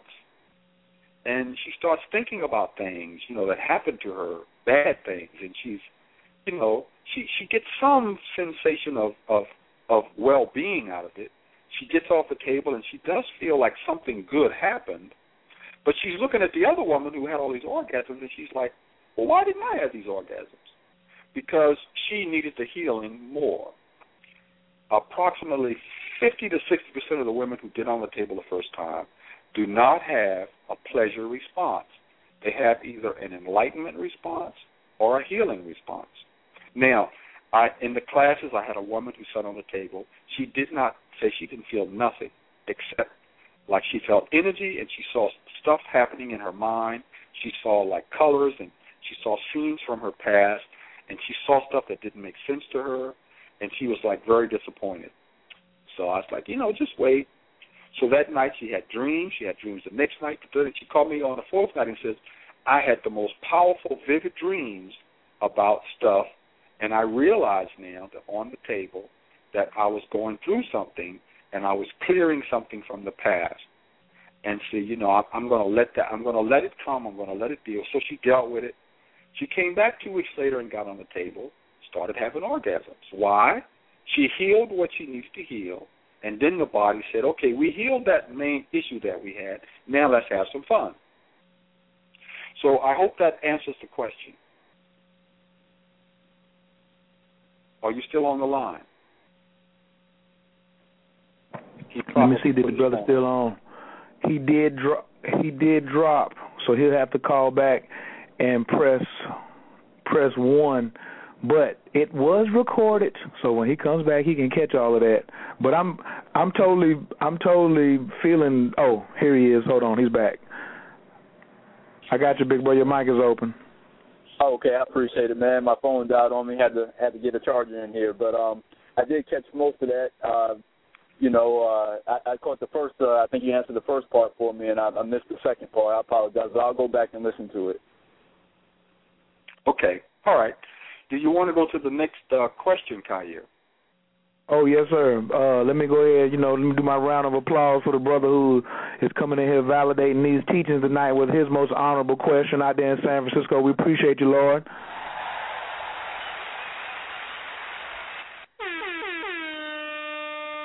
Stay on the line. I'm gonna just go ahead. Oh, his call dropped. Thanks for uh, Sh- uh. Stay on the line, big boy. I'm gonna just mute your mic, but you're still in the building, all right? All righty. Caller from the six one two four eight three six one two four eight three. Your microphone is wide open. Can I get your name and where you're calling from, please? Coach Khayr, this is Leslie calling from Minneapolis. Leslie is in the building. What up?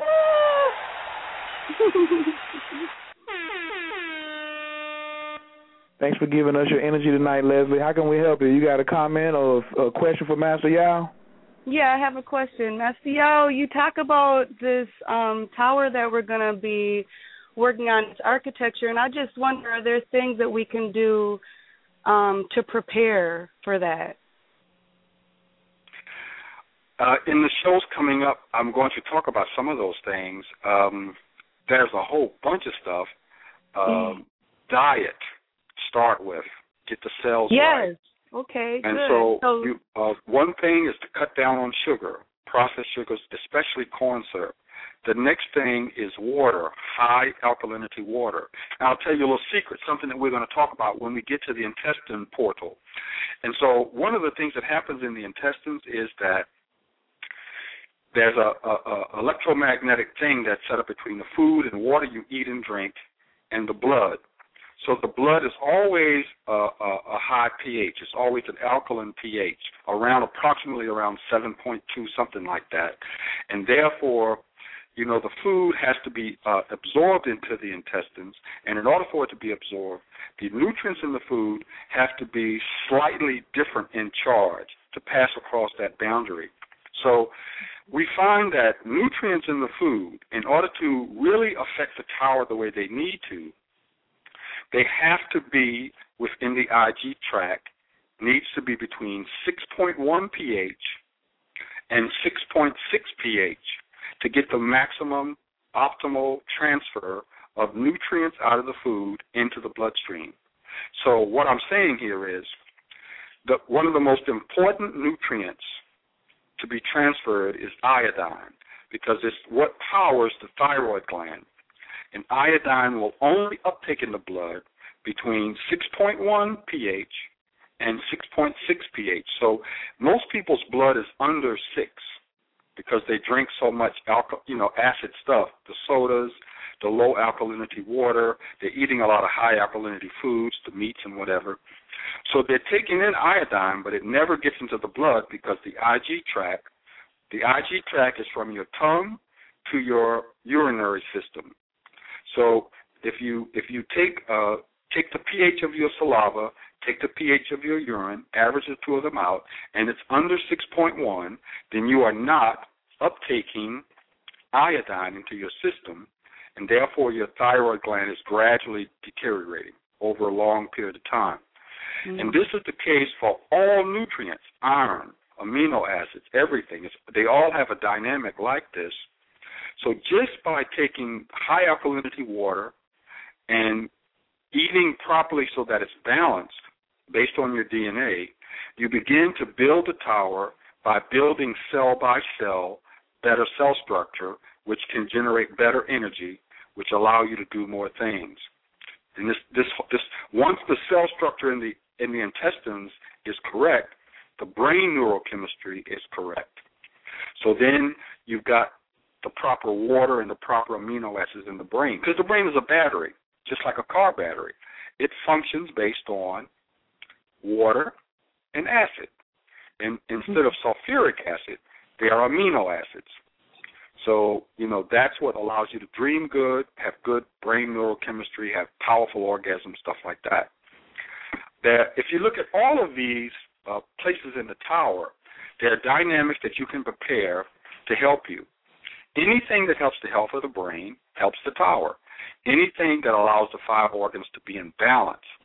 Not so much the health of the organs, but to be in balance helps the tower. Okay. So in in the organ system, the thing that's the most important thing is not so much the organ itself, but the ports that allow the organ to in to, to push stuff out and to take stuff in. In other words, in the gallbladder you've got ducts.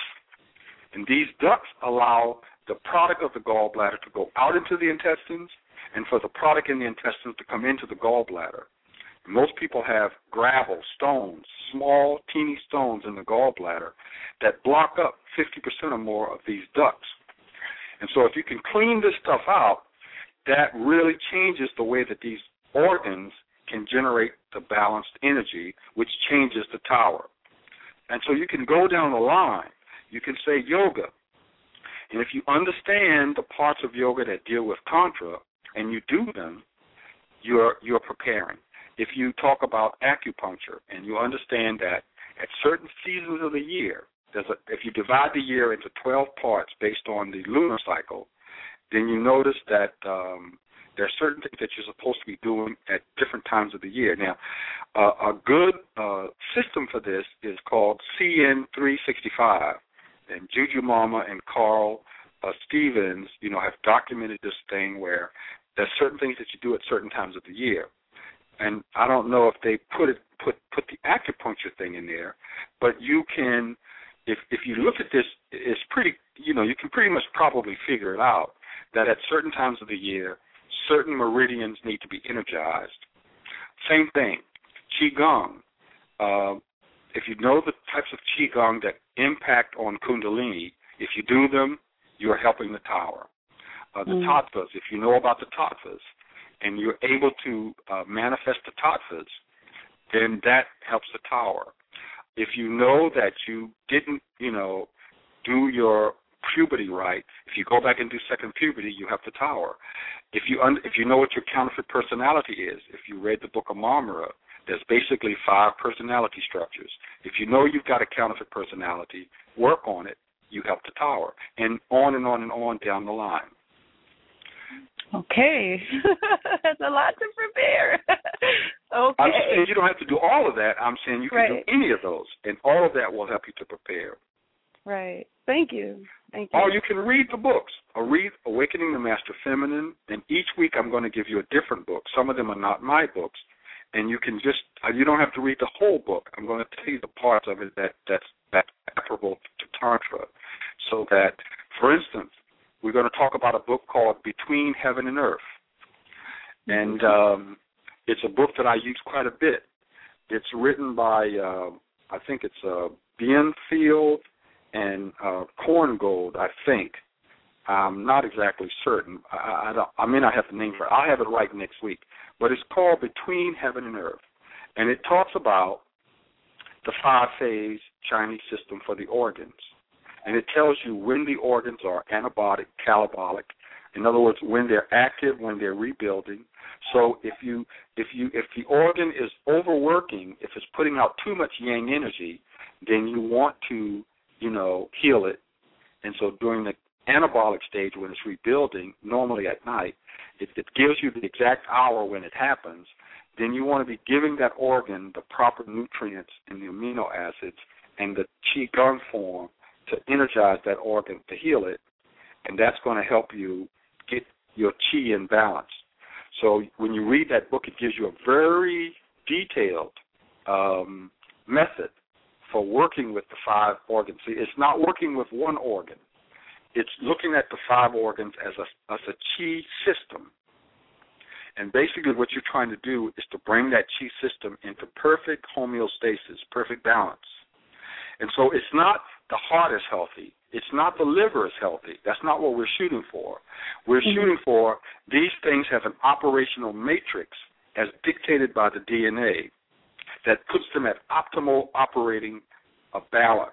Hold on for a second, yeah. Hold on for a second. I gotta get. I gotta sound the alarm. Uh, we have three minutes before we go to the after party. If you do not call in right now, and you're listening on the computer, you will not hear the rest of this conversation. Let me repeat that.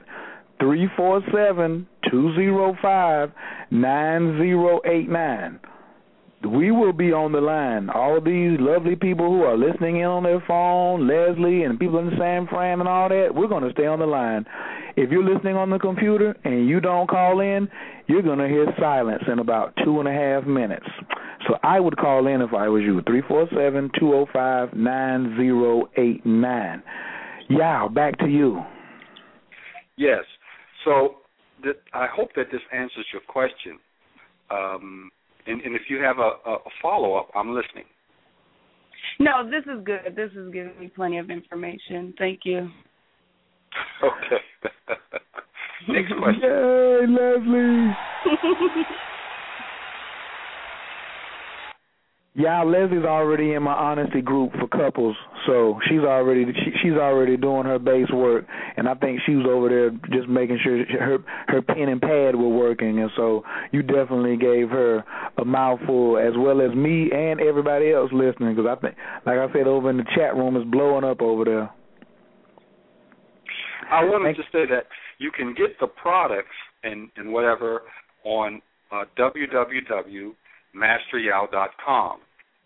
And if you go on Facebook, just put in Master Yao Morris, and it'll take you to my page. Now, there's a couple of other Yao Morrises on Facebook that are not me, but my my page it says it says Yao Morris, and it will also Master Yao Morris will also take you there, and it has a red background behind the picture, and and so that's me and you'll see you'll you'll see that it says uh, interest in tantra, whatever, whatever. That's that's the page you want to go to, and I post all of the events and a lot of information on that page. You'll also see the groups that I'm uh you know connected to. We connected to the Master Feminine group, the Master Masculine group, and there's some other groups that I'm connected to, and um, I'm connected to different groups around the country. Uh, the Golden Chalice Mystery School, uh, Serious Brother and and what he's doing up in uh, uh, Newark, New Jersey, and there are other groups that I won't call all the names now, but each week I'm going to mention other ones, and they're all doing stuff similar to this. Uh, so, you know, stay in touch with us. Uh, if you just check out some of Khayr's pages, some of some of what he's doing, and some of what I'm doing overlaps. He's got a group dealing with romance and money and uh, that's very similar to some of the stuff we're doing. We're going to be, you know, you might want to check out what Khayr is doing with that. It ties into this directly, and we're going to probably be overlapping here and there. So um, I, I want to throw that out there. And definitely, I want to push the book, Awakening the Master Feminine. Uh, there was a book called Awakening the Master Masculine, which I wrote. I never published a book. Uh, it was written quite a few years ago, it's still in my computer because uh, you know not enough men showed an interest in it. But if enough, if I sell enough of the Awakening the Master Feminines, and enough men, you know, complain and say, "Well, where's our book?" then I will put the book out there. Now, the the thing is this: Awakening the Master Feminine was not written for women. Women asked me to write it, but it was written for men because women wanted men to know what the oper. They wanted men to have the operating manual for women, so that men knew what to do, so that men could do this tantra stuff and make them feel good and all this that and the other and help them to heal and uh, blah blah blah. But but men have been slow to catch on and buy the book. So I just want to tell the men out there, awakening the master feminine, even though it's got a cute water sprite on the cover, it's written for men. And Khayr's reading it now, I believe, right? I'm all over it. I'm all. I'm, I, I mean, I'm not rushing you to get off the phone, but we got 59 minutes before I get back to my book. And and and the crazy part is, I was just talking to a sister, a, a client last night, and she kept saying, "I feel so misunderstood. I feel so misunderstood." And I was on page 12 today, and I was like, and she texted me, and I was like, "Yo, the last four pages, I understand why you feel so misunderstood. You don't know who you are to project." You don't know these four characteristics. You know what I'm saying? So it's probably thousands and thousands of women out here because I know I'm a man who often feels misunderstood. And I am reading the book so I can have more clarity. That's right. The smart ass, loudmouth, assholish coach is reading the damn book because I operate off of humility. A lot of people got one persona of me in one place, but hey, I know when to humble down and get my um get my grind on and get my study on. And this thing is key in my library, and I'm gonna and I'm gonna slide my other copy over there to my mama. That's right, and let her check it out and critique it. That's right. thank you, thank you, thank you. So I'm ready to go to the next question, unless uh, someone, you know, we want to move. There's more questions dealing with the one that was already asked. Oh man, the lines, the lines are still lit up, bro. You ain't going, you ain't going nowhere yet. This is the original. Na- I, I know last week they let you talk. Remember I said this is very rare for my audience just to sit back and like not say anything. They were just in full student mode, but maybe the moon is in another cycle right now. So let me get to the next caller. Caller from the five one zero three zero seven. Your microphone is wide open. Can I get your name and where you're calling from, please? Hi, this is Marcia in California. Hey, Marcia. Um, I turned in late, um, late, so I didn't hear the beginning um, of, of you know of, of this of your um, guest uh, interview, but I find it quite interesting. There's just a couple of things I'm just wondering. There are some real mentally ill and emotionally ill people.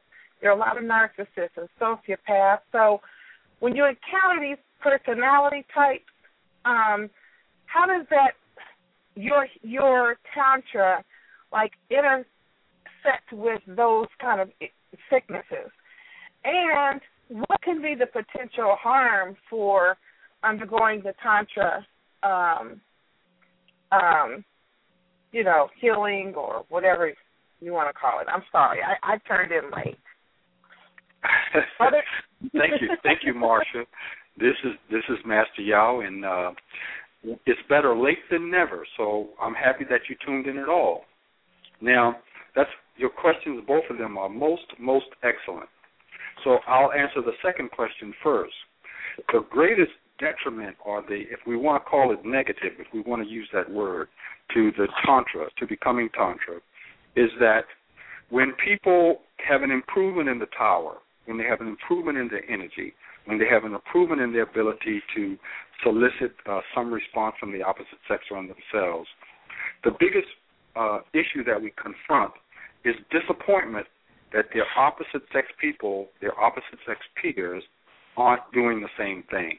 In other words, we start to function better than we ever did, and we're like, why is the rest of these people out here still doing crazy stuff? In other words, we, we start to feel more isolated, like okay, I'm getting myself together. I'm starting to see things different. I'm starting to feel more in alignment with my original self. And now I'm feeling like a heightened sense of I want everybody else to do to to to to work with me like I really need to be worked with. We have women going through the program who could not have vaginal orgasms before. They start having vaginal orgasms and more, and the next thing that they they're, they're mad about is where are all the men who can work with me now. I want a man to heal me. I want a man to do all of this stuff. I got all of this power. I got all of this stuff happening.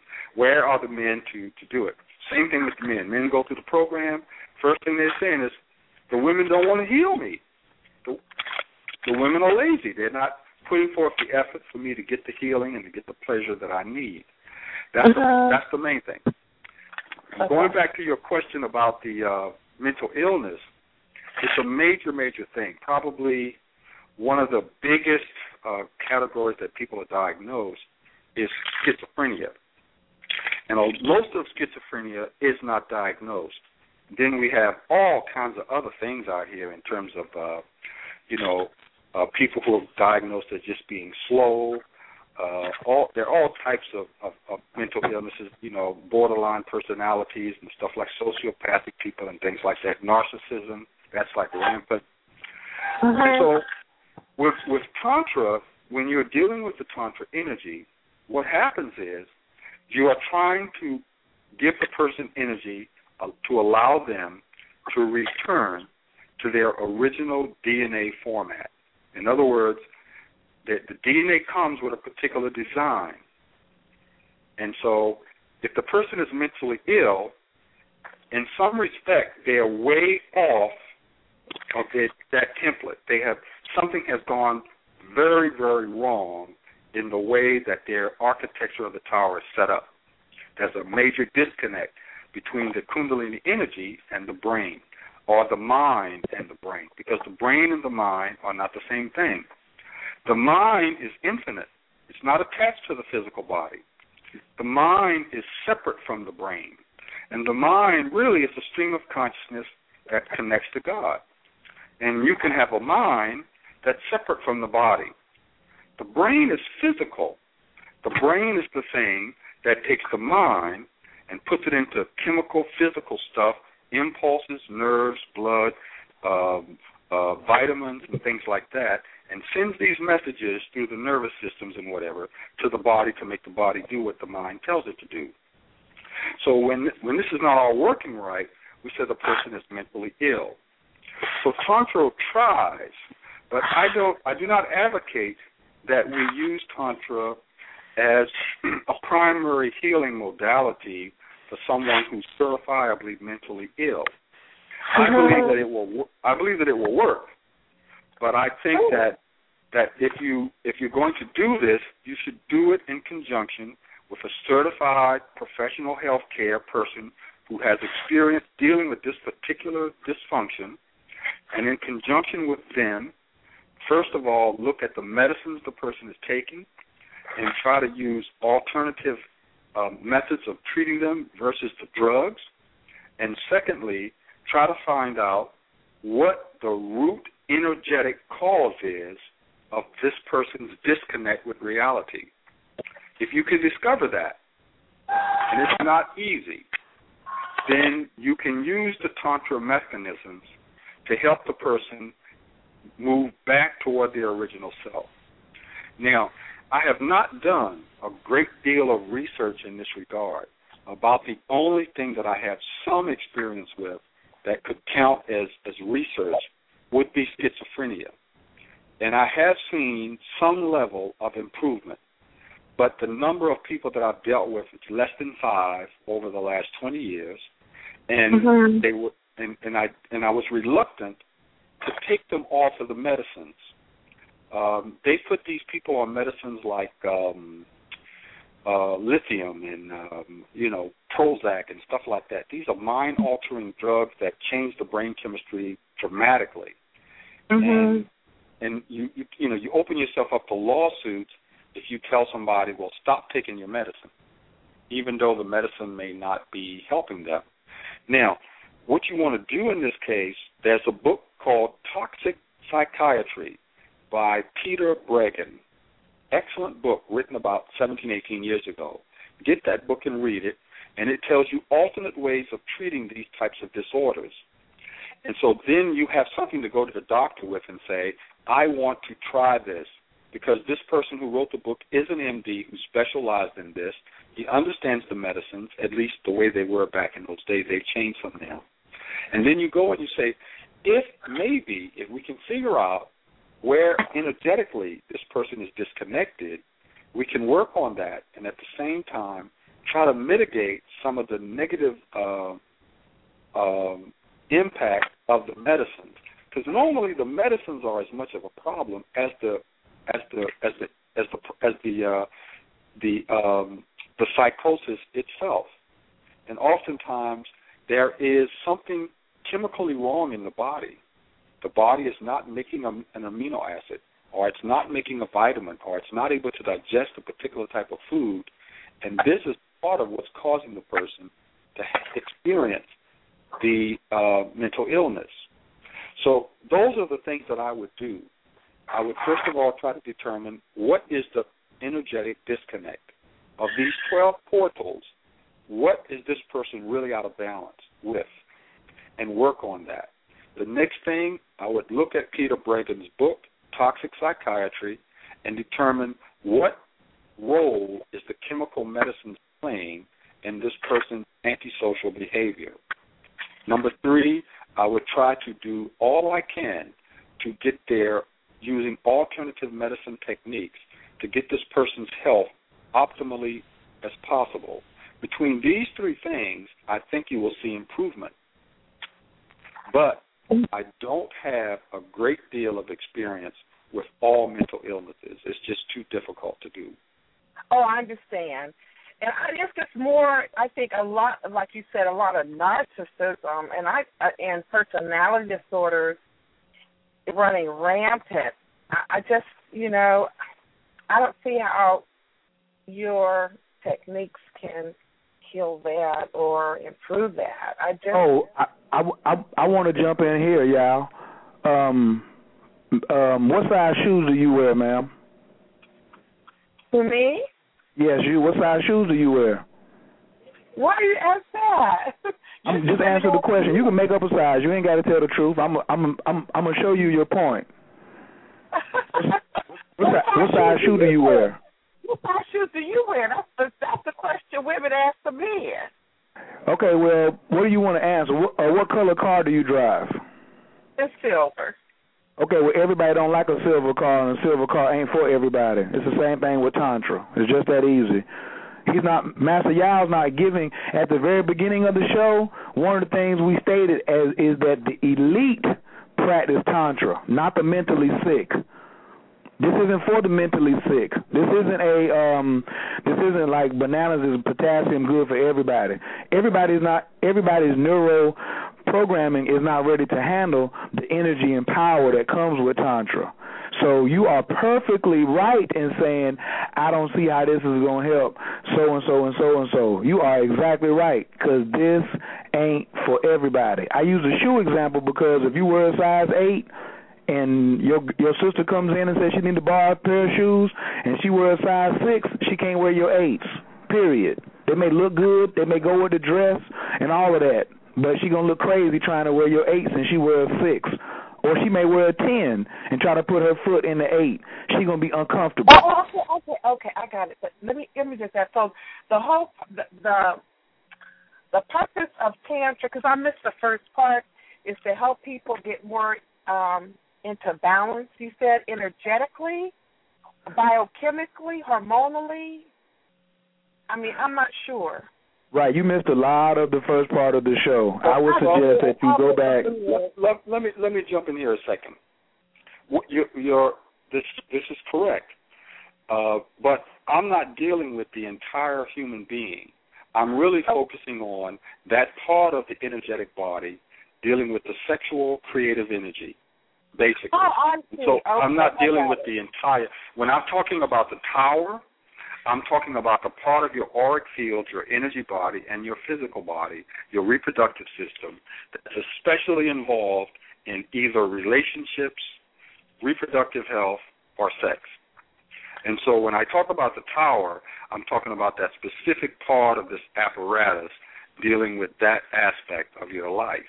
And now, okay. yes, I am saying that we uh, our goal is to achieve, you know, balance, to achieve better operation, energetic healing, and things like this.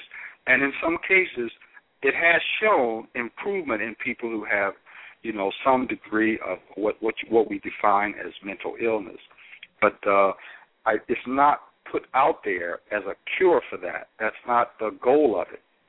Um, and and you know, you would need to really set up clinics, a couple of hospitals, a couple of colleges, and really get two or three hundred people uh, studying, certified, and doing studies like 10, 20 years to to make the connections between how to in, in uh, how to employ these 12 portals that we talked about specifically for mental illness. Now, there is some degree of information about this. For instance, if you go to yoga, if you go to acupuncture, if you go to uh, qigong, if you go to the five organ systems, you will find that there is some information from alternative medicine as to how you can use those portals for certain specific types of, uh, you know, mental mental problem. Are the portals the chakras? Or are there something different? No, the portals are not the chakras. Okay. I need the, to listen the, to the we, beginning of this. Right. When we talk about portals, we're talking about ways, mechanisms that allow you to change either the function or the architecture of the tower. In other words, we're basically saying you got this tower, you've got this this energy tower, you've got this um, this central pillar, this kundalini uh, mechanism in your mm-hmm. body, in your spirit. And we're saying that there are 12 ways that the main Tantra systems use to make a change in it. And these 12 things are the brain, the five organ system, yoga, projection, acupuncture, qigong, the tattvas, bioarchitecture through the rites of passage, the emotional body, the intestines, mantra, and genital reflexology. So we're saying that these, these mechanisms are used to change the tower. Now, you know, there may ah, be, okay. mm-hmm, there mm-hmm. probably is also ways that it could be used to deal with certain types of mental problems, but that's not a research that we've done. Okay. And you would, you would you would really need to, you know, partner with some serious medical types and some serious, mm-hmm. you know, academic types who've done a lot of research on that, and then you would have to bring in there some alternative medicine types who who know both systems to be able to see the bridges. I've seen some accidentally, but um, it's not something that I could say, well, yeah, you could do X, Y, and Z. So when these when people have these terrible sexual addictions, I mean like really serious addictions, they're addicted to porn, to run to the strip clubs every day. You know, they have to have their mag- magazines or their smartphones to pull out during their breaks in the bathroom at work. What would you say that, that their portals are out of balance, their energy is out of balance, and could you get that back in balance? I believe that yes, that that would fall into something that that that would work, because the the bottom line, the the underpinning under under tantra, in most natural sciences, is that God made you correctly and he gave you, he instilled inside you a corrective mechanism. In other words, the body itself has the means within it to heal itself. The spirit has within it, the brain has within it the mechanism to heal itself. If we can understand first of all what's what's wrong and secondly how to change it. And so the the the main premise is we want to go back to what's in the DNA. The main premise is that in the auric field, there is a structure that should be there, that's meant to be there. That that if we if you take this DNA that you were born with and brought it into the form that it was meant to have, that you will operate the way you should. And what we're saying is that people are not doing that. That that when they become an adult, the the, the auric field is not what it was designed to be. The body is not what it's designed to be. This tower, this central pillar, is not what it was meant to be. And we're saying that simply by taking it from where it is and moving mm-hmm. it back in the direction of where it was designed to be, that you achieve benefits. And that's Tantra. That's that's becoming Tantra. That's achieving Tantra. And that's allowing you to do these things that we say Tantra people can do, which we divide them into three categories healing, pleasure, spiritual enlightenment. So, what we're really saying here is that if you're way out of alignment with your DNA, the more you come into alignment with your DNA, the more pleasure you're capable of. The more you come into alignment with your DNA, the more you will heal yourself automatically. The more you come into alignment with the DNA, the more enlightened and more godlike you will become. And so, by talking about the tower, we're talking about the mechanisms and the science of actually accomplishing this. In other words, it's a nice theory. It's a nice theory. How the heck do you actually do it? And that's what this series is about. This series is about explaining how we actually achieve this. How do we actually take this concept that sounds great? Well, Master, yeah, that's a great, great concept. So how do little old me, how does Betty Boop, how do I do it? And that's what we're talking about. We're talking about getting getting more and more deeper into these these 12 portals to understand how you use them to actually do this stuff that we're talking about doing. Uh, I also want to add, she missed a part, and yeah, you didn't reiterate reiterate it, uh, reiterate this, but I will. Discipline. See, those people that run to the bathroom and those people who do all the things that you name, they lack discipline to practice tantra. If you don't have discipline, then you're not going to advance much uh, much further than a Neanderthal. Like I said, the reason that the elite practice tantra is because the elite have discipline. They don't live out of their lower chakras. So, wow. you know what I'm saying? Everybody don't choose McDonald's, and McDonald's don't go out there and run people down and say, "Eat this burger." So tantra is, you know, saying, "Hey, here, uh, you can enter, but there's a price, and the price is called discipline, consistency, and hard work."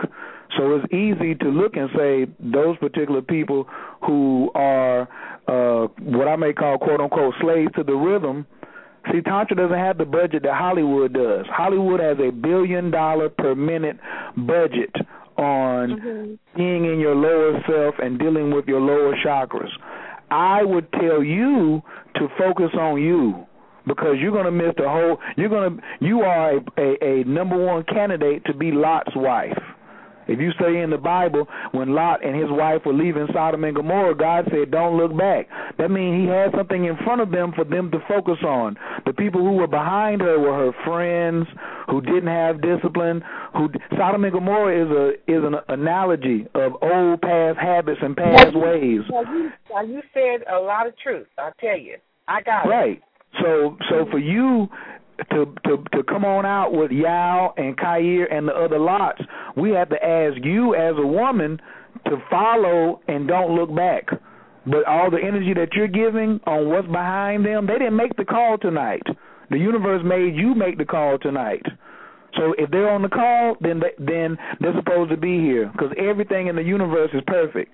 Tantra will teach you to put your focus on what is tangible for you those thousands of people doing what they do, they're, they're totally out of your spectrum. Let God handle them. God got oh, yeah. see, Tantra doesn't can remove I, God I, from the equation either. so it's not for us to worry about all that. Proverbs three five says, yeah. "Lean not on your own understanding."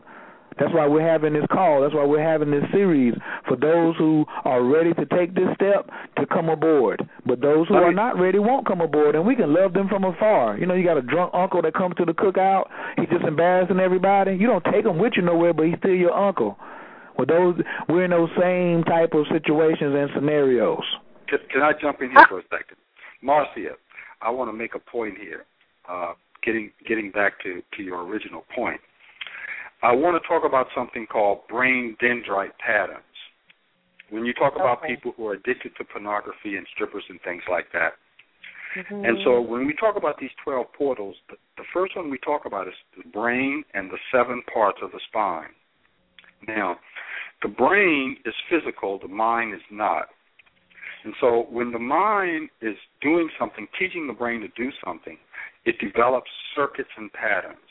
So mm-hmm. when when a young baby, a, a, a four year old, first learns how to tie his shoes, it has to use the active awake mind not the brain, not the subconscious mind. It's using its awake mind to do it. So if you look at a child the first time it ties its shoes, it has to figure out each step separately. And it takes them a while, and it doesn't come out so well.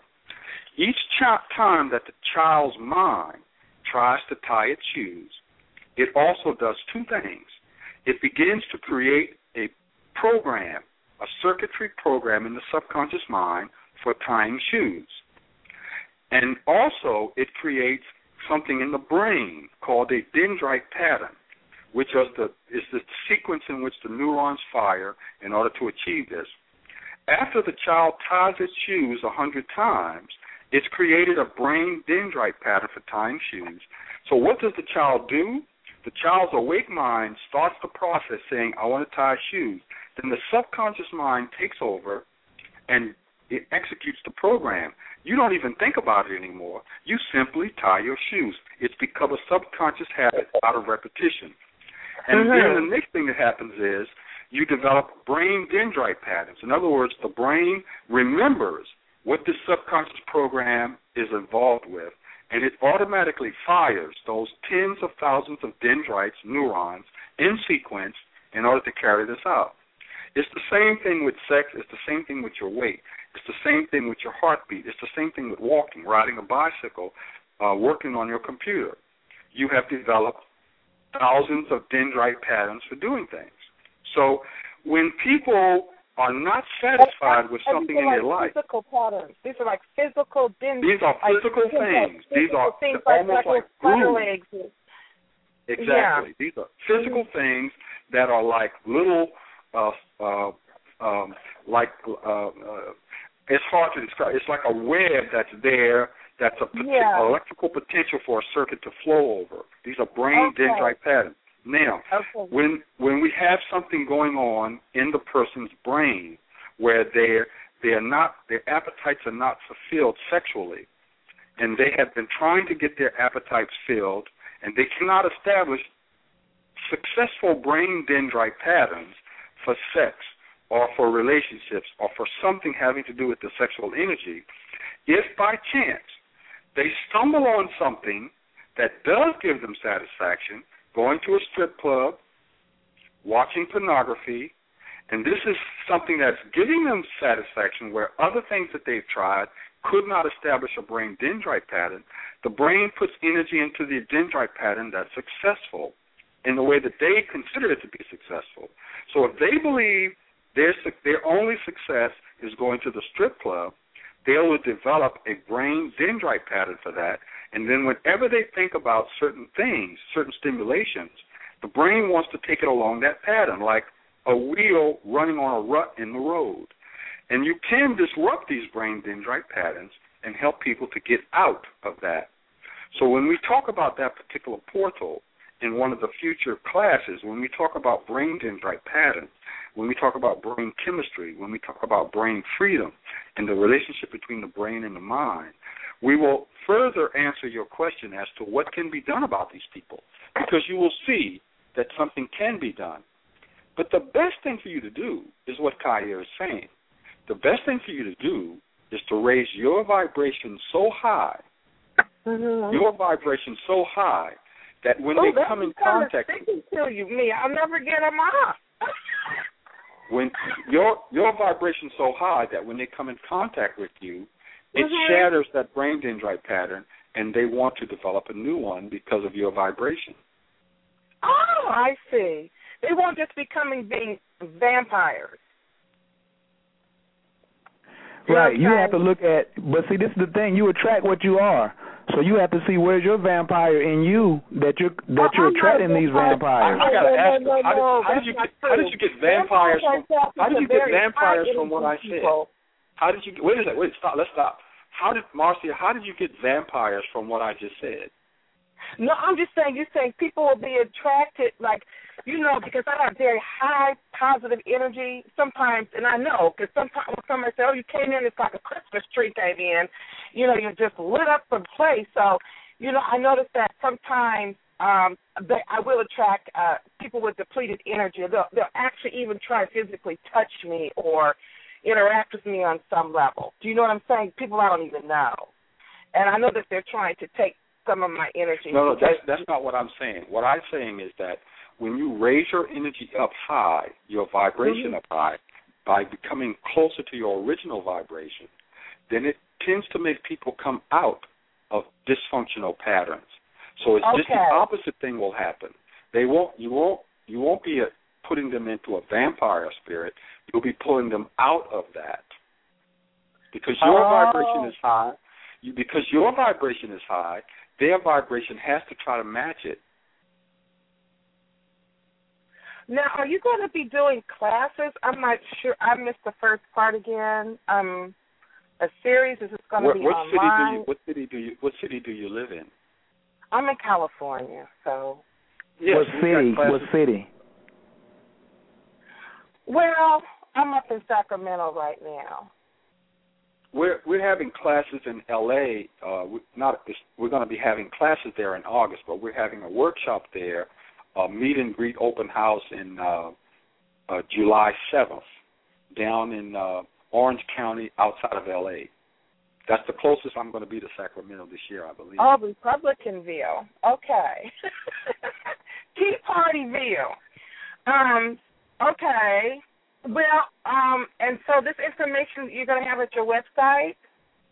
On your, do you have a it's website? Not on my, it's not on my website, but we, you know, we have information on the Facebook pages from time to time, and there's postings and things like that. Uh, I would say we'd start off with the book, Awakening the Master Feminine, and move oh, from I there. will do that. And that's I masteryao.com. www www master m a s t e r yao y a o dot com, and the book okay. is Awakening the Master Feminine. Okay. And that will get you started. And I mean, that's nothing. Even if you can't come to the to to the live events, there's nothing to stop you from starting a book club with six women, six men, or however, and talking about this and we can I can do conference calls, or you can listen to Khayr's different programs, or you can listen to this program every Thursday night. It's the I, I advise to surround yourself with like-minded people. As Khayr says, I'm not so worried about the vampires out here. I'm not worried about the people in Sodom and Gomorrah. I'm not worried about Babylon 101. You find some people who are trying to move uh, into a better place and surround yourself with them and tell let them read your book, discuss the book with them, listen to the programs together, and I can tell you that if you get six or ten or fifteen people together, and you all have the intention of improving the situation, you will attract to you a, an environment where you will actually do that. Mhm. Okay. Thank you very much. I appreciate Thank you. It. Okay. Thank you, Marsha. California in the building.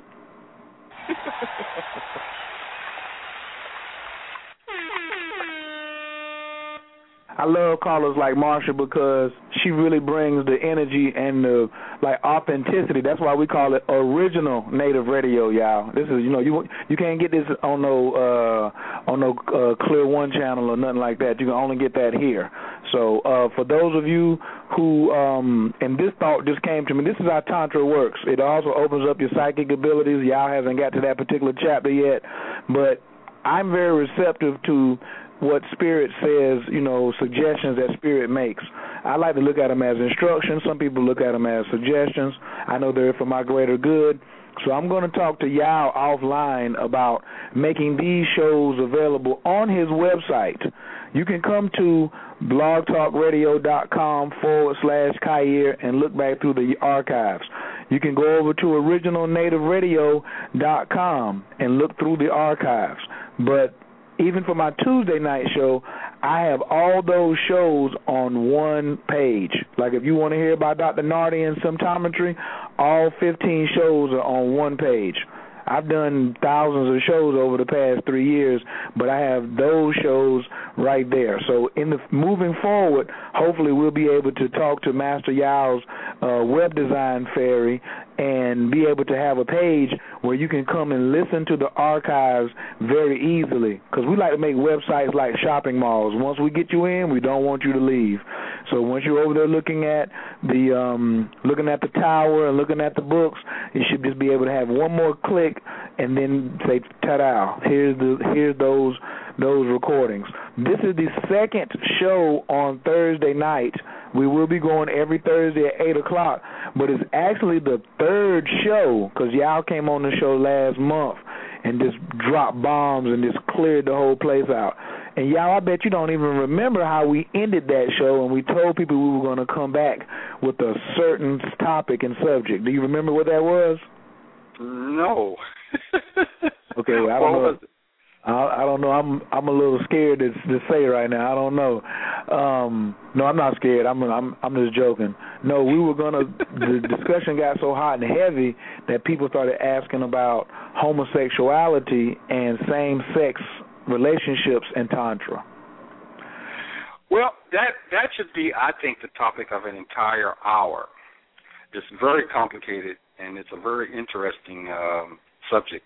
And and you know, in the Facebook pages and in my practice, you know, uh, with with life coaching, you know, I, I sort of like, you know, didn't really attract many people from that community. Not by design, they just, you know, they just didn't gravitate toward me. Um, and I would say around 2004, 2005, that started to change. And so at first, I started trying to use the same methodologies that I use for, you know, straight people on gay and bisexual people, and and I found that it was, you know, was partially successful, but there was a part missing. And I really started to be present with them, which I can tell you, Khayr, that was a challenge for me. For me to really be present, authentic, with a with you know with my first bisexual man required a lot from me because to be present with somebody, you can't have judgments, you can't have preconditions. You just got to say, okay, I'm there with you, I'm feeling you, I'm with you, I'm there, I'm trying to feel what you're going through, and I'm like, you know, I've never really had those kind of feelings. So then, trying to feel that, trying to understand that, required me to really let go of myself and really immerse myself into that lifestyle. And that was difficult, but I did that. And out of that, you know, I learned a lot, and I, I had to ask a lot of, you know, probably stupid questions, but I asked them, and I asked them of my clients, and then, you know, from from those therapy sessions that I've done, you know, I came up with a lot of good information about how to move forward. So I think that that would be a very, very interesting show. I think a lot of what I would say is going to surprise both heterosexual and homosexual and bisexual people, mm. um, because what I'm I'm I'm coming from an energy perspective. I'm not really concerned about the moral. I mean, if if if people ask me point blank, I believe you know that homosexual lifestyle is not natural. However, if that's what you choose, that's what you choose. So I don't believe criminals are natural. If you are a thief, I don't consider that to be a natural lifestyle. But thief is he made a choice to be a thief. I don't believe that poverty is a natural lifestyle, but there's a lot of poor people. So do I can I pass judgment on them? Can I say well you're poor because you're not godlike? No, you really can't do that. So, I mean, uh, when I look at this, I'm looking at it from an energy perspective. I'm looking at it from a DNA perspective. And So I'm saying, you know, well, if you are a homosexual woman, if you're a lesbian, how does this match up with your DNA? And I think, you know, it's it's really going to make people look at it a certain type of way. So a person who says, "Well, this is how I feel now," Well, let's say that my judgment is that is a counterfeit personality issue, but that does not mean that you you have to tell that person, well, you can't be lesbian. That's ridiculous. You say, well, this is a counterfeit personality issue. It's stopping your energy at the soma persona level, and here's what you have to do. to reestablish flow. So you're still a lesbian, but there's some information that you now have about your persona structure that may surprise you.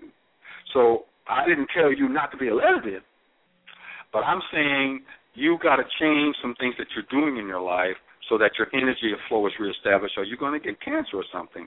It's the same thing if a person has high blood pressure. I don't go to a person with high blood pressure and say, you know, you got high blood pressure, you need to just kill yourself and stop having sex.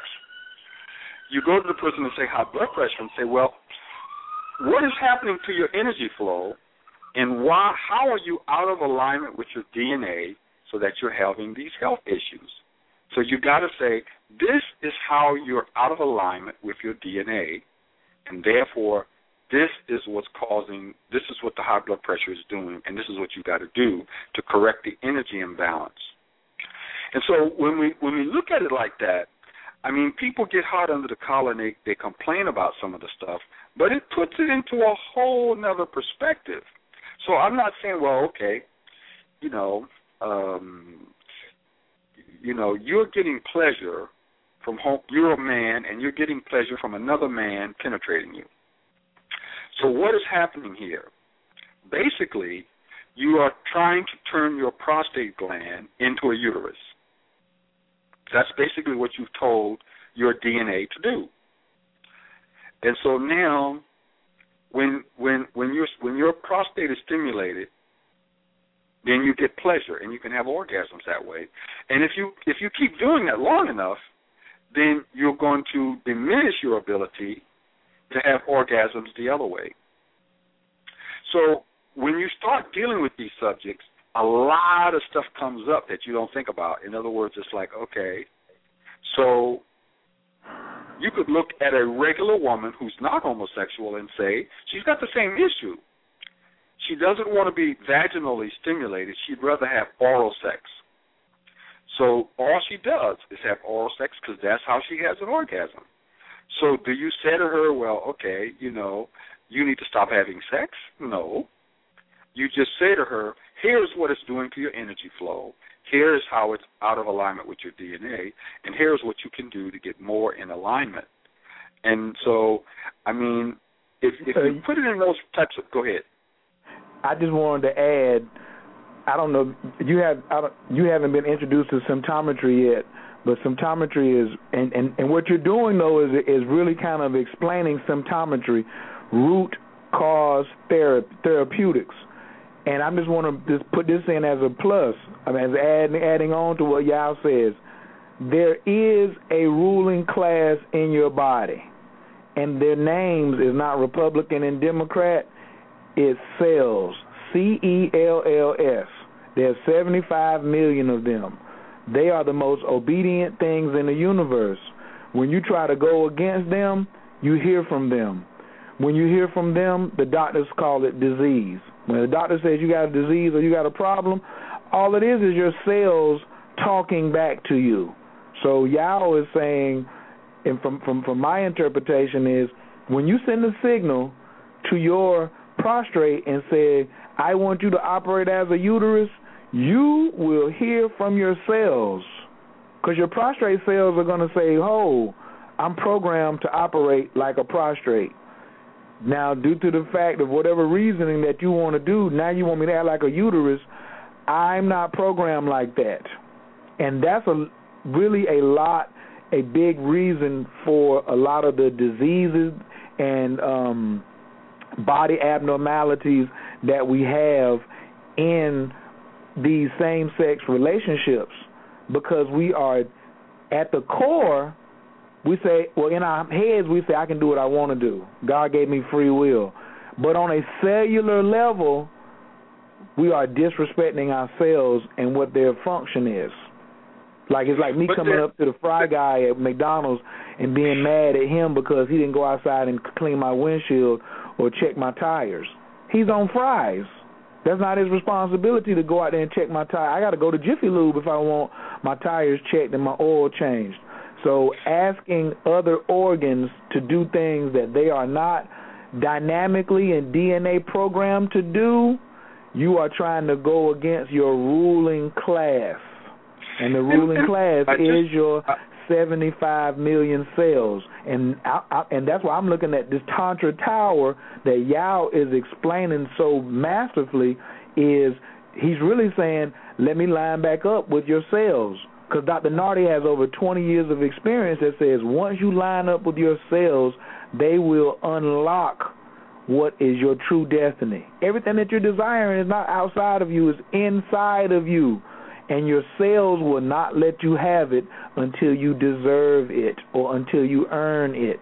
And Yao, with these methodologies, is showing us how we activate, how we activate and qualify for our cells to give us these rewards. I want to I, I want to make one point, and that is that I think we do, and I'm not talking about what you're saying, Khayr. I'm talking about what I said. I want to make it clear that we do more harm than good if we penalize people who have sexual orientations and they're doing something that's not in alignment with their DNA, more than we penalize someone who's heterosexual who's doing the same thing. In other words, if a man is eating, you know, the wrong types of foods and he's doing other practice, he's a he's a straight man. He's not a gay man, but he's still doing stuff to mess up his prostate, and he's still eating, you know, the fried pork chops every day.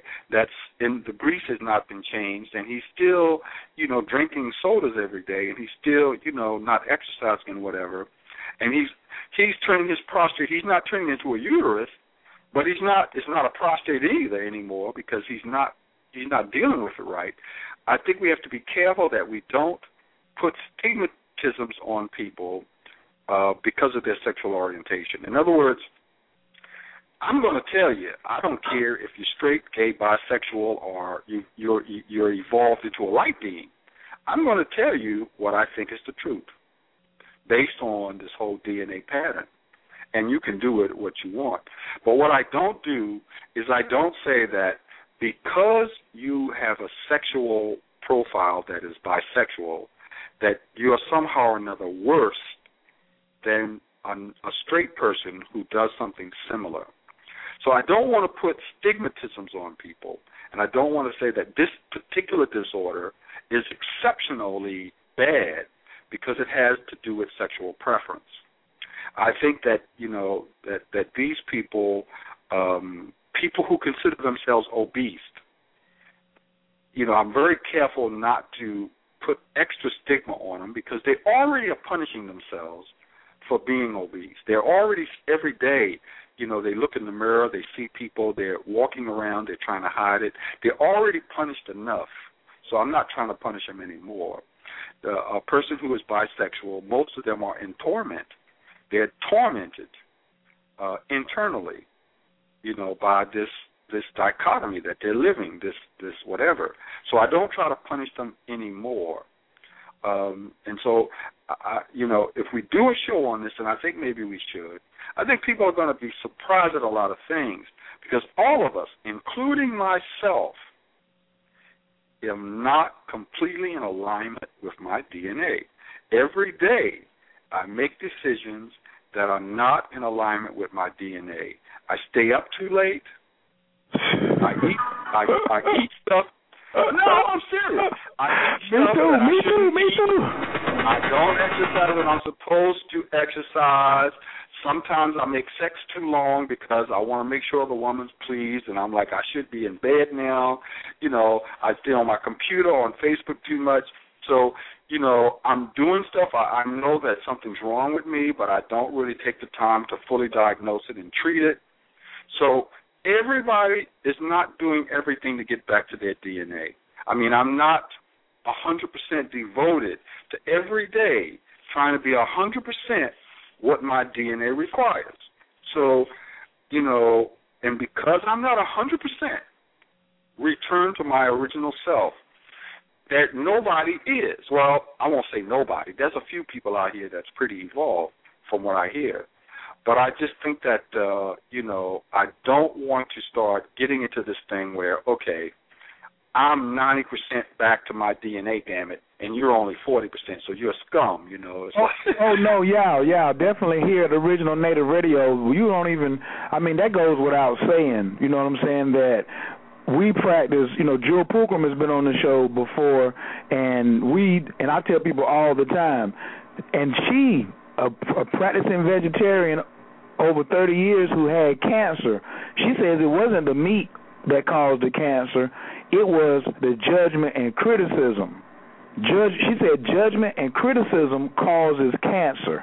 That means looking in the mirror and not being happy with yourself, looking at someone and saying they have a different sexual orientation as yourself, and judging or criticizing them is against your primal cellular nature. If we can cut out uh, uh, criticism and judgment and a little bit of jealousy, we'll do we'll put some of the funeral homes out of business. But a lot of the people who are having these particular hangups is coming strictly from criticism and judgment of others because that's what we do in the West. But that's not what we do here at Original Native Radio. For all of you taking notes, please turn to the top of your page and write in big bold letters only love allowed. Let me spell that for you. O N L Y L O V E A L L O W E D. Why? Because it's Khayr's show. My name is Khayr Love, and that same brother that um that uh, Master Yao was talking about, who brought the oracles of Tahuti forward, Ra, um, Ra the Men. He wrote a book called African Guide to Spiritual Union. And when you open it up, before you even get to the table of contents, it says, Love is giving, seeking nothing in return. That is the number one rule on which this telecast is brought to you. We build everything on love here. So that's why I run the switchboard, I run the mute button. Somebody comes on here trying to criticize or judge somebody. We don't do that. Y'all is giving straight scientific observation. And we love you anyway. You don't have to take it because we know people are stiff necked and hard headed. They always have been for hundreds and thousands of years. That's why this will resonate with the truth seekers. This will resonate with the with the worker bees. It's not going to resonate with the lazy. It's not going to resonate with those people who love whining and complaining. It's not. And that's cool with us because because we're not begging anybody. But we're doing, like like Yao says, he's doing the show because he can't sit on it no more. It's driving all of us crazy. Some of us need the answers, and he got to teach. That's the bottom line, you know. And it's time for these for these teachings to come forth. So we encourage everyone when workshops are held, they're held for your benefit. Go look in the mirror and say, when Yao holds a workshop, it's for my benefit. Yao can go do a lot of other things and make money, but Yao's having these things for the benefits of uplift, uplifting humanity. When Kaya has a workshop, it's for your benefit to be there. Kaya, tell these people don't wait till the last minute to pay their money to attend these workshops. Would don't you tell wait till. Please don't be be Europeanized Christians. That's and and and I'm not um I don't sugarcoat it. I'm a straight talk type of guy. But two years ago, I'm, I'm gonna run right into what y'all said. Two years ago, everybody in Mama was talking about 2012.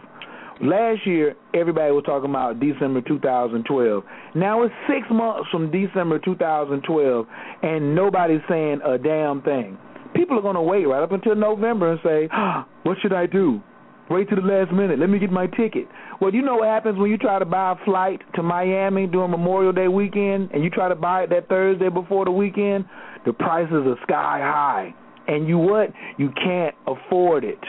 Energetically, you can't afford it please don't wait to the last minute to try to get these teachings.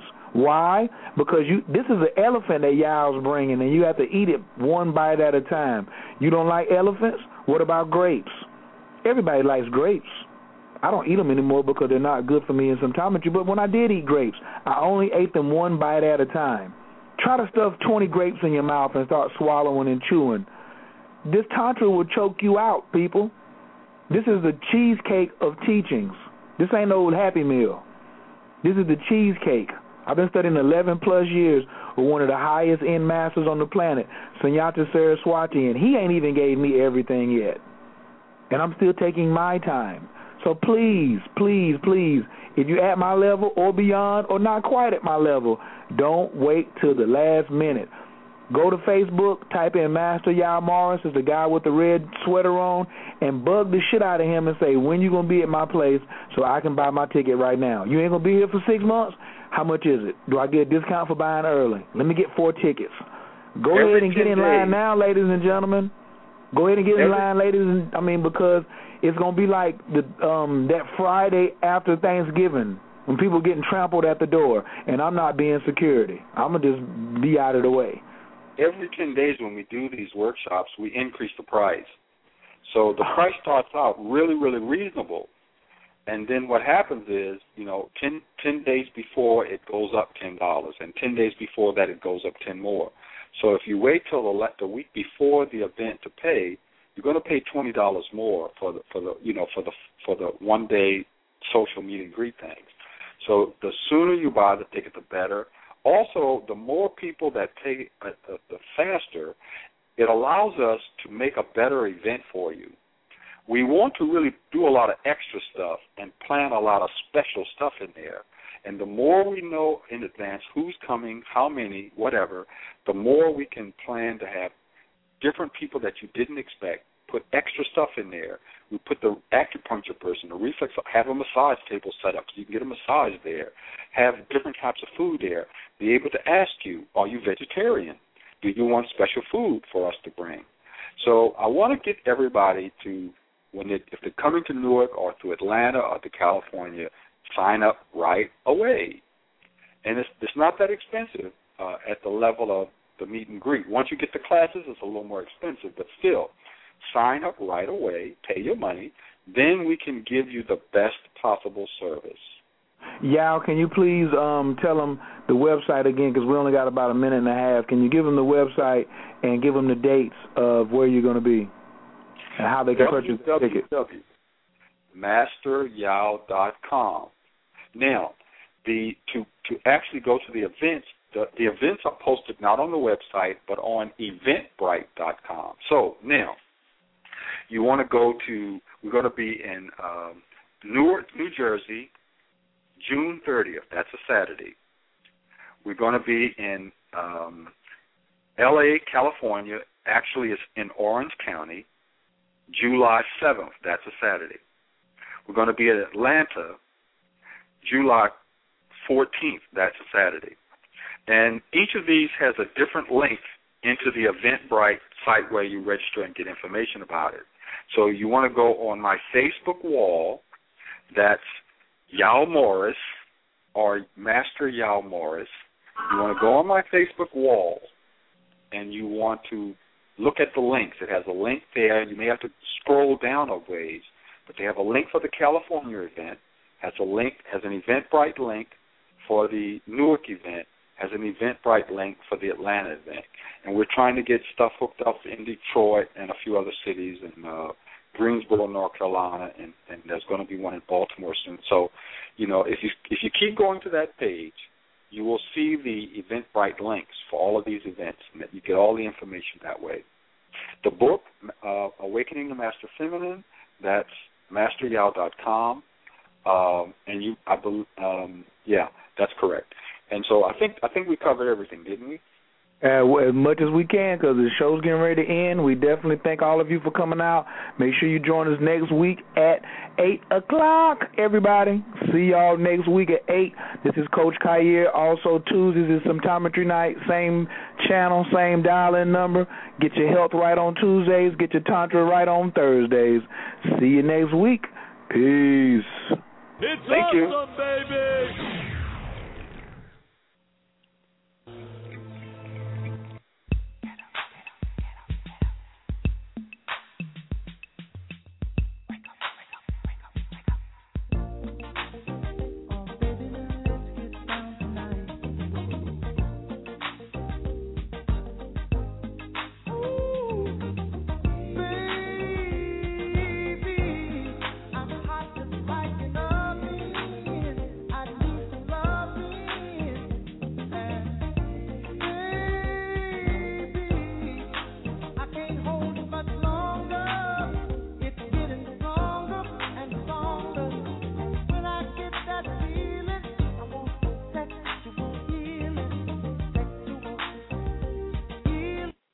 Hello, it is Ryan, and I was on a flight the other day playing one of my favorite social spin slot games on ChumbaCasino.com. I looked over the person sitting next to me, and you know what they were doing? They were also playing Chumba Casino. Coincidence? I think not. Everybody's loving having fun with it. Chumba Casino is home to hundreds of casino-style games that you can play for free anytime, anywhere, even at 30,000 feet. So sign up now at ChumbaCasino.com to claim your free welcome bonus. That's ChumbaCasino.com and live the Chumba life. No purchase necessary. VGW. Void were prohibited by law. See terms and conditions. 18 plus. Join us today during the Jeep Celebration event. Right now, get 20% below MSRP for an average of 15178 under MSRP on the purchase of a 2023 Jeep Grand Cherokee Overland 4xE or Summit 4xE. Not compatible with lease offers or with any other consumer incentive offers. 15,178 average based on 20% below average MSRP from all 2023 Grand Cherokee Overland 4xE and Summit 4xE models in dealer stock. Residency restrictions apply. Take retail delivery from dealer stock by 4-1. Jeep is a registered trademark.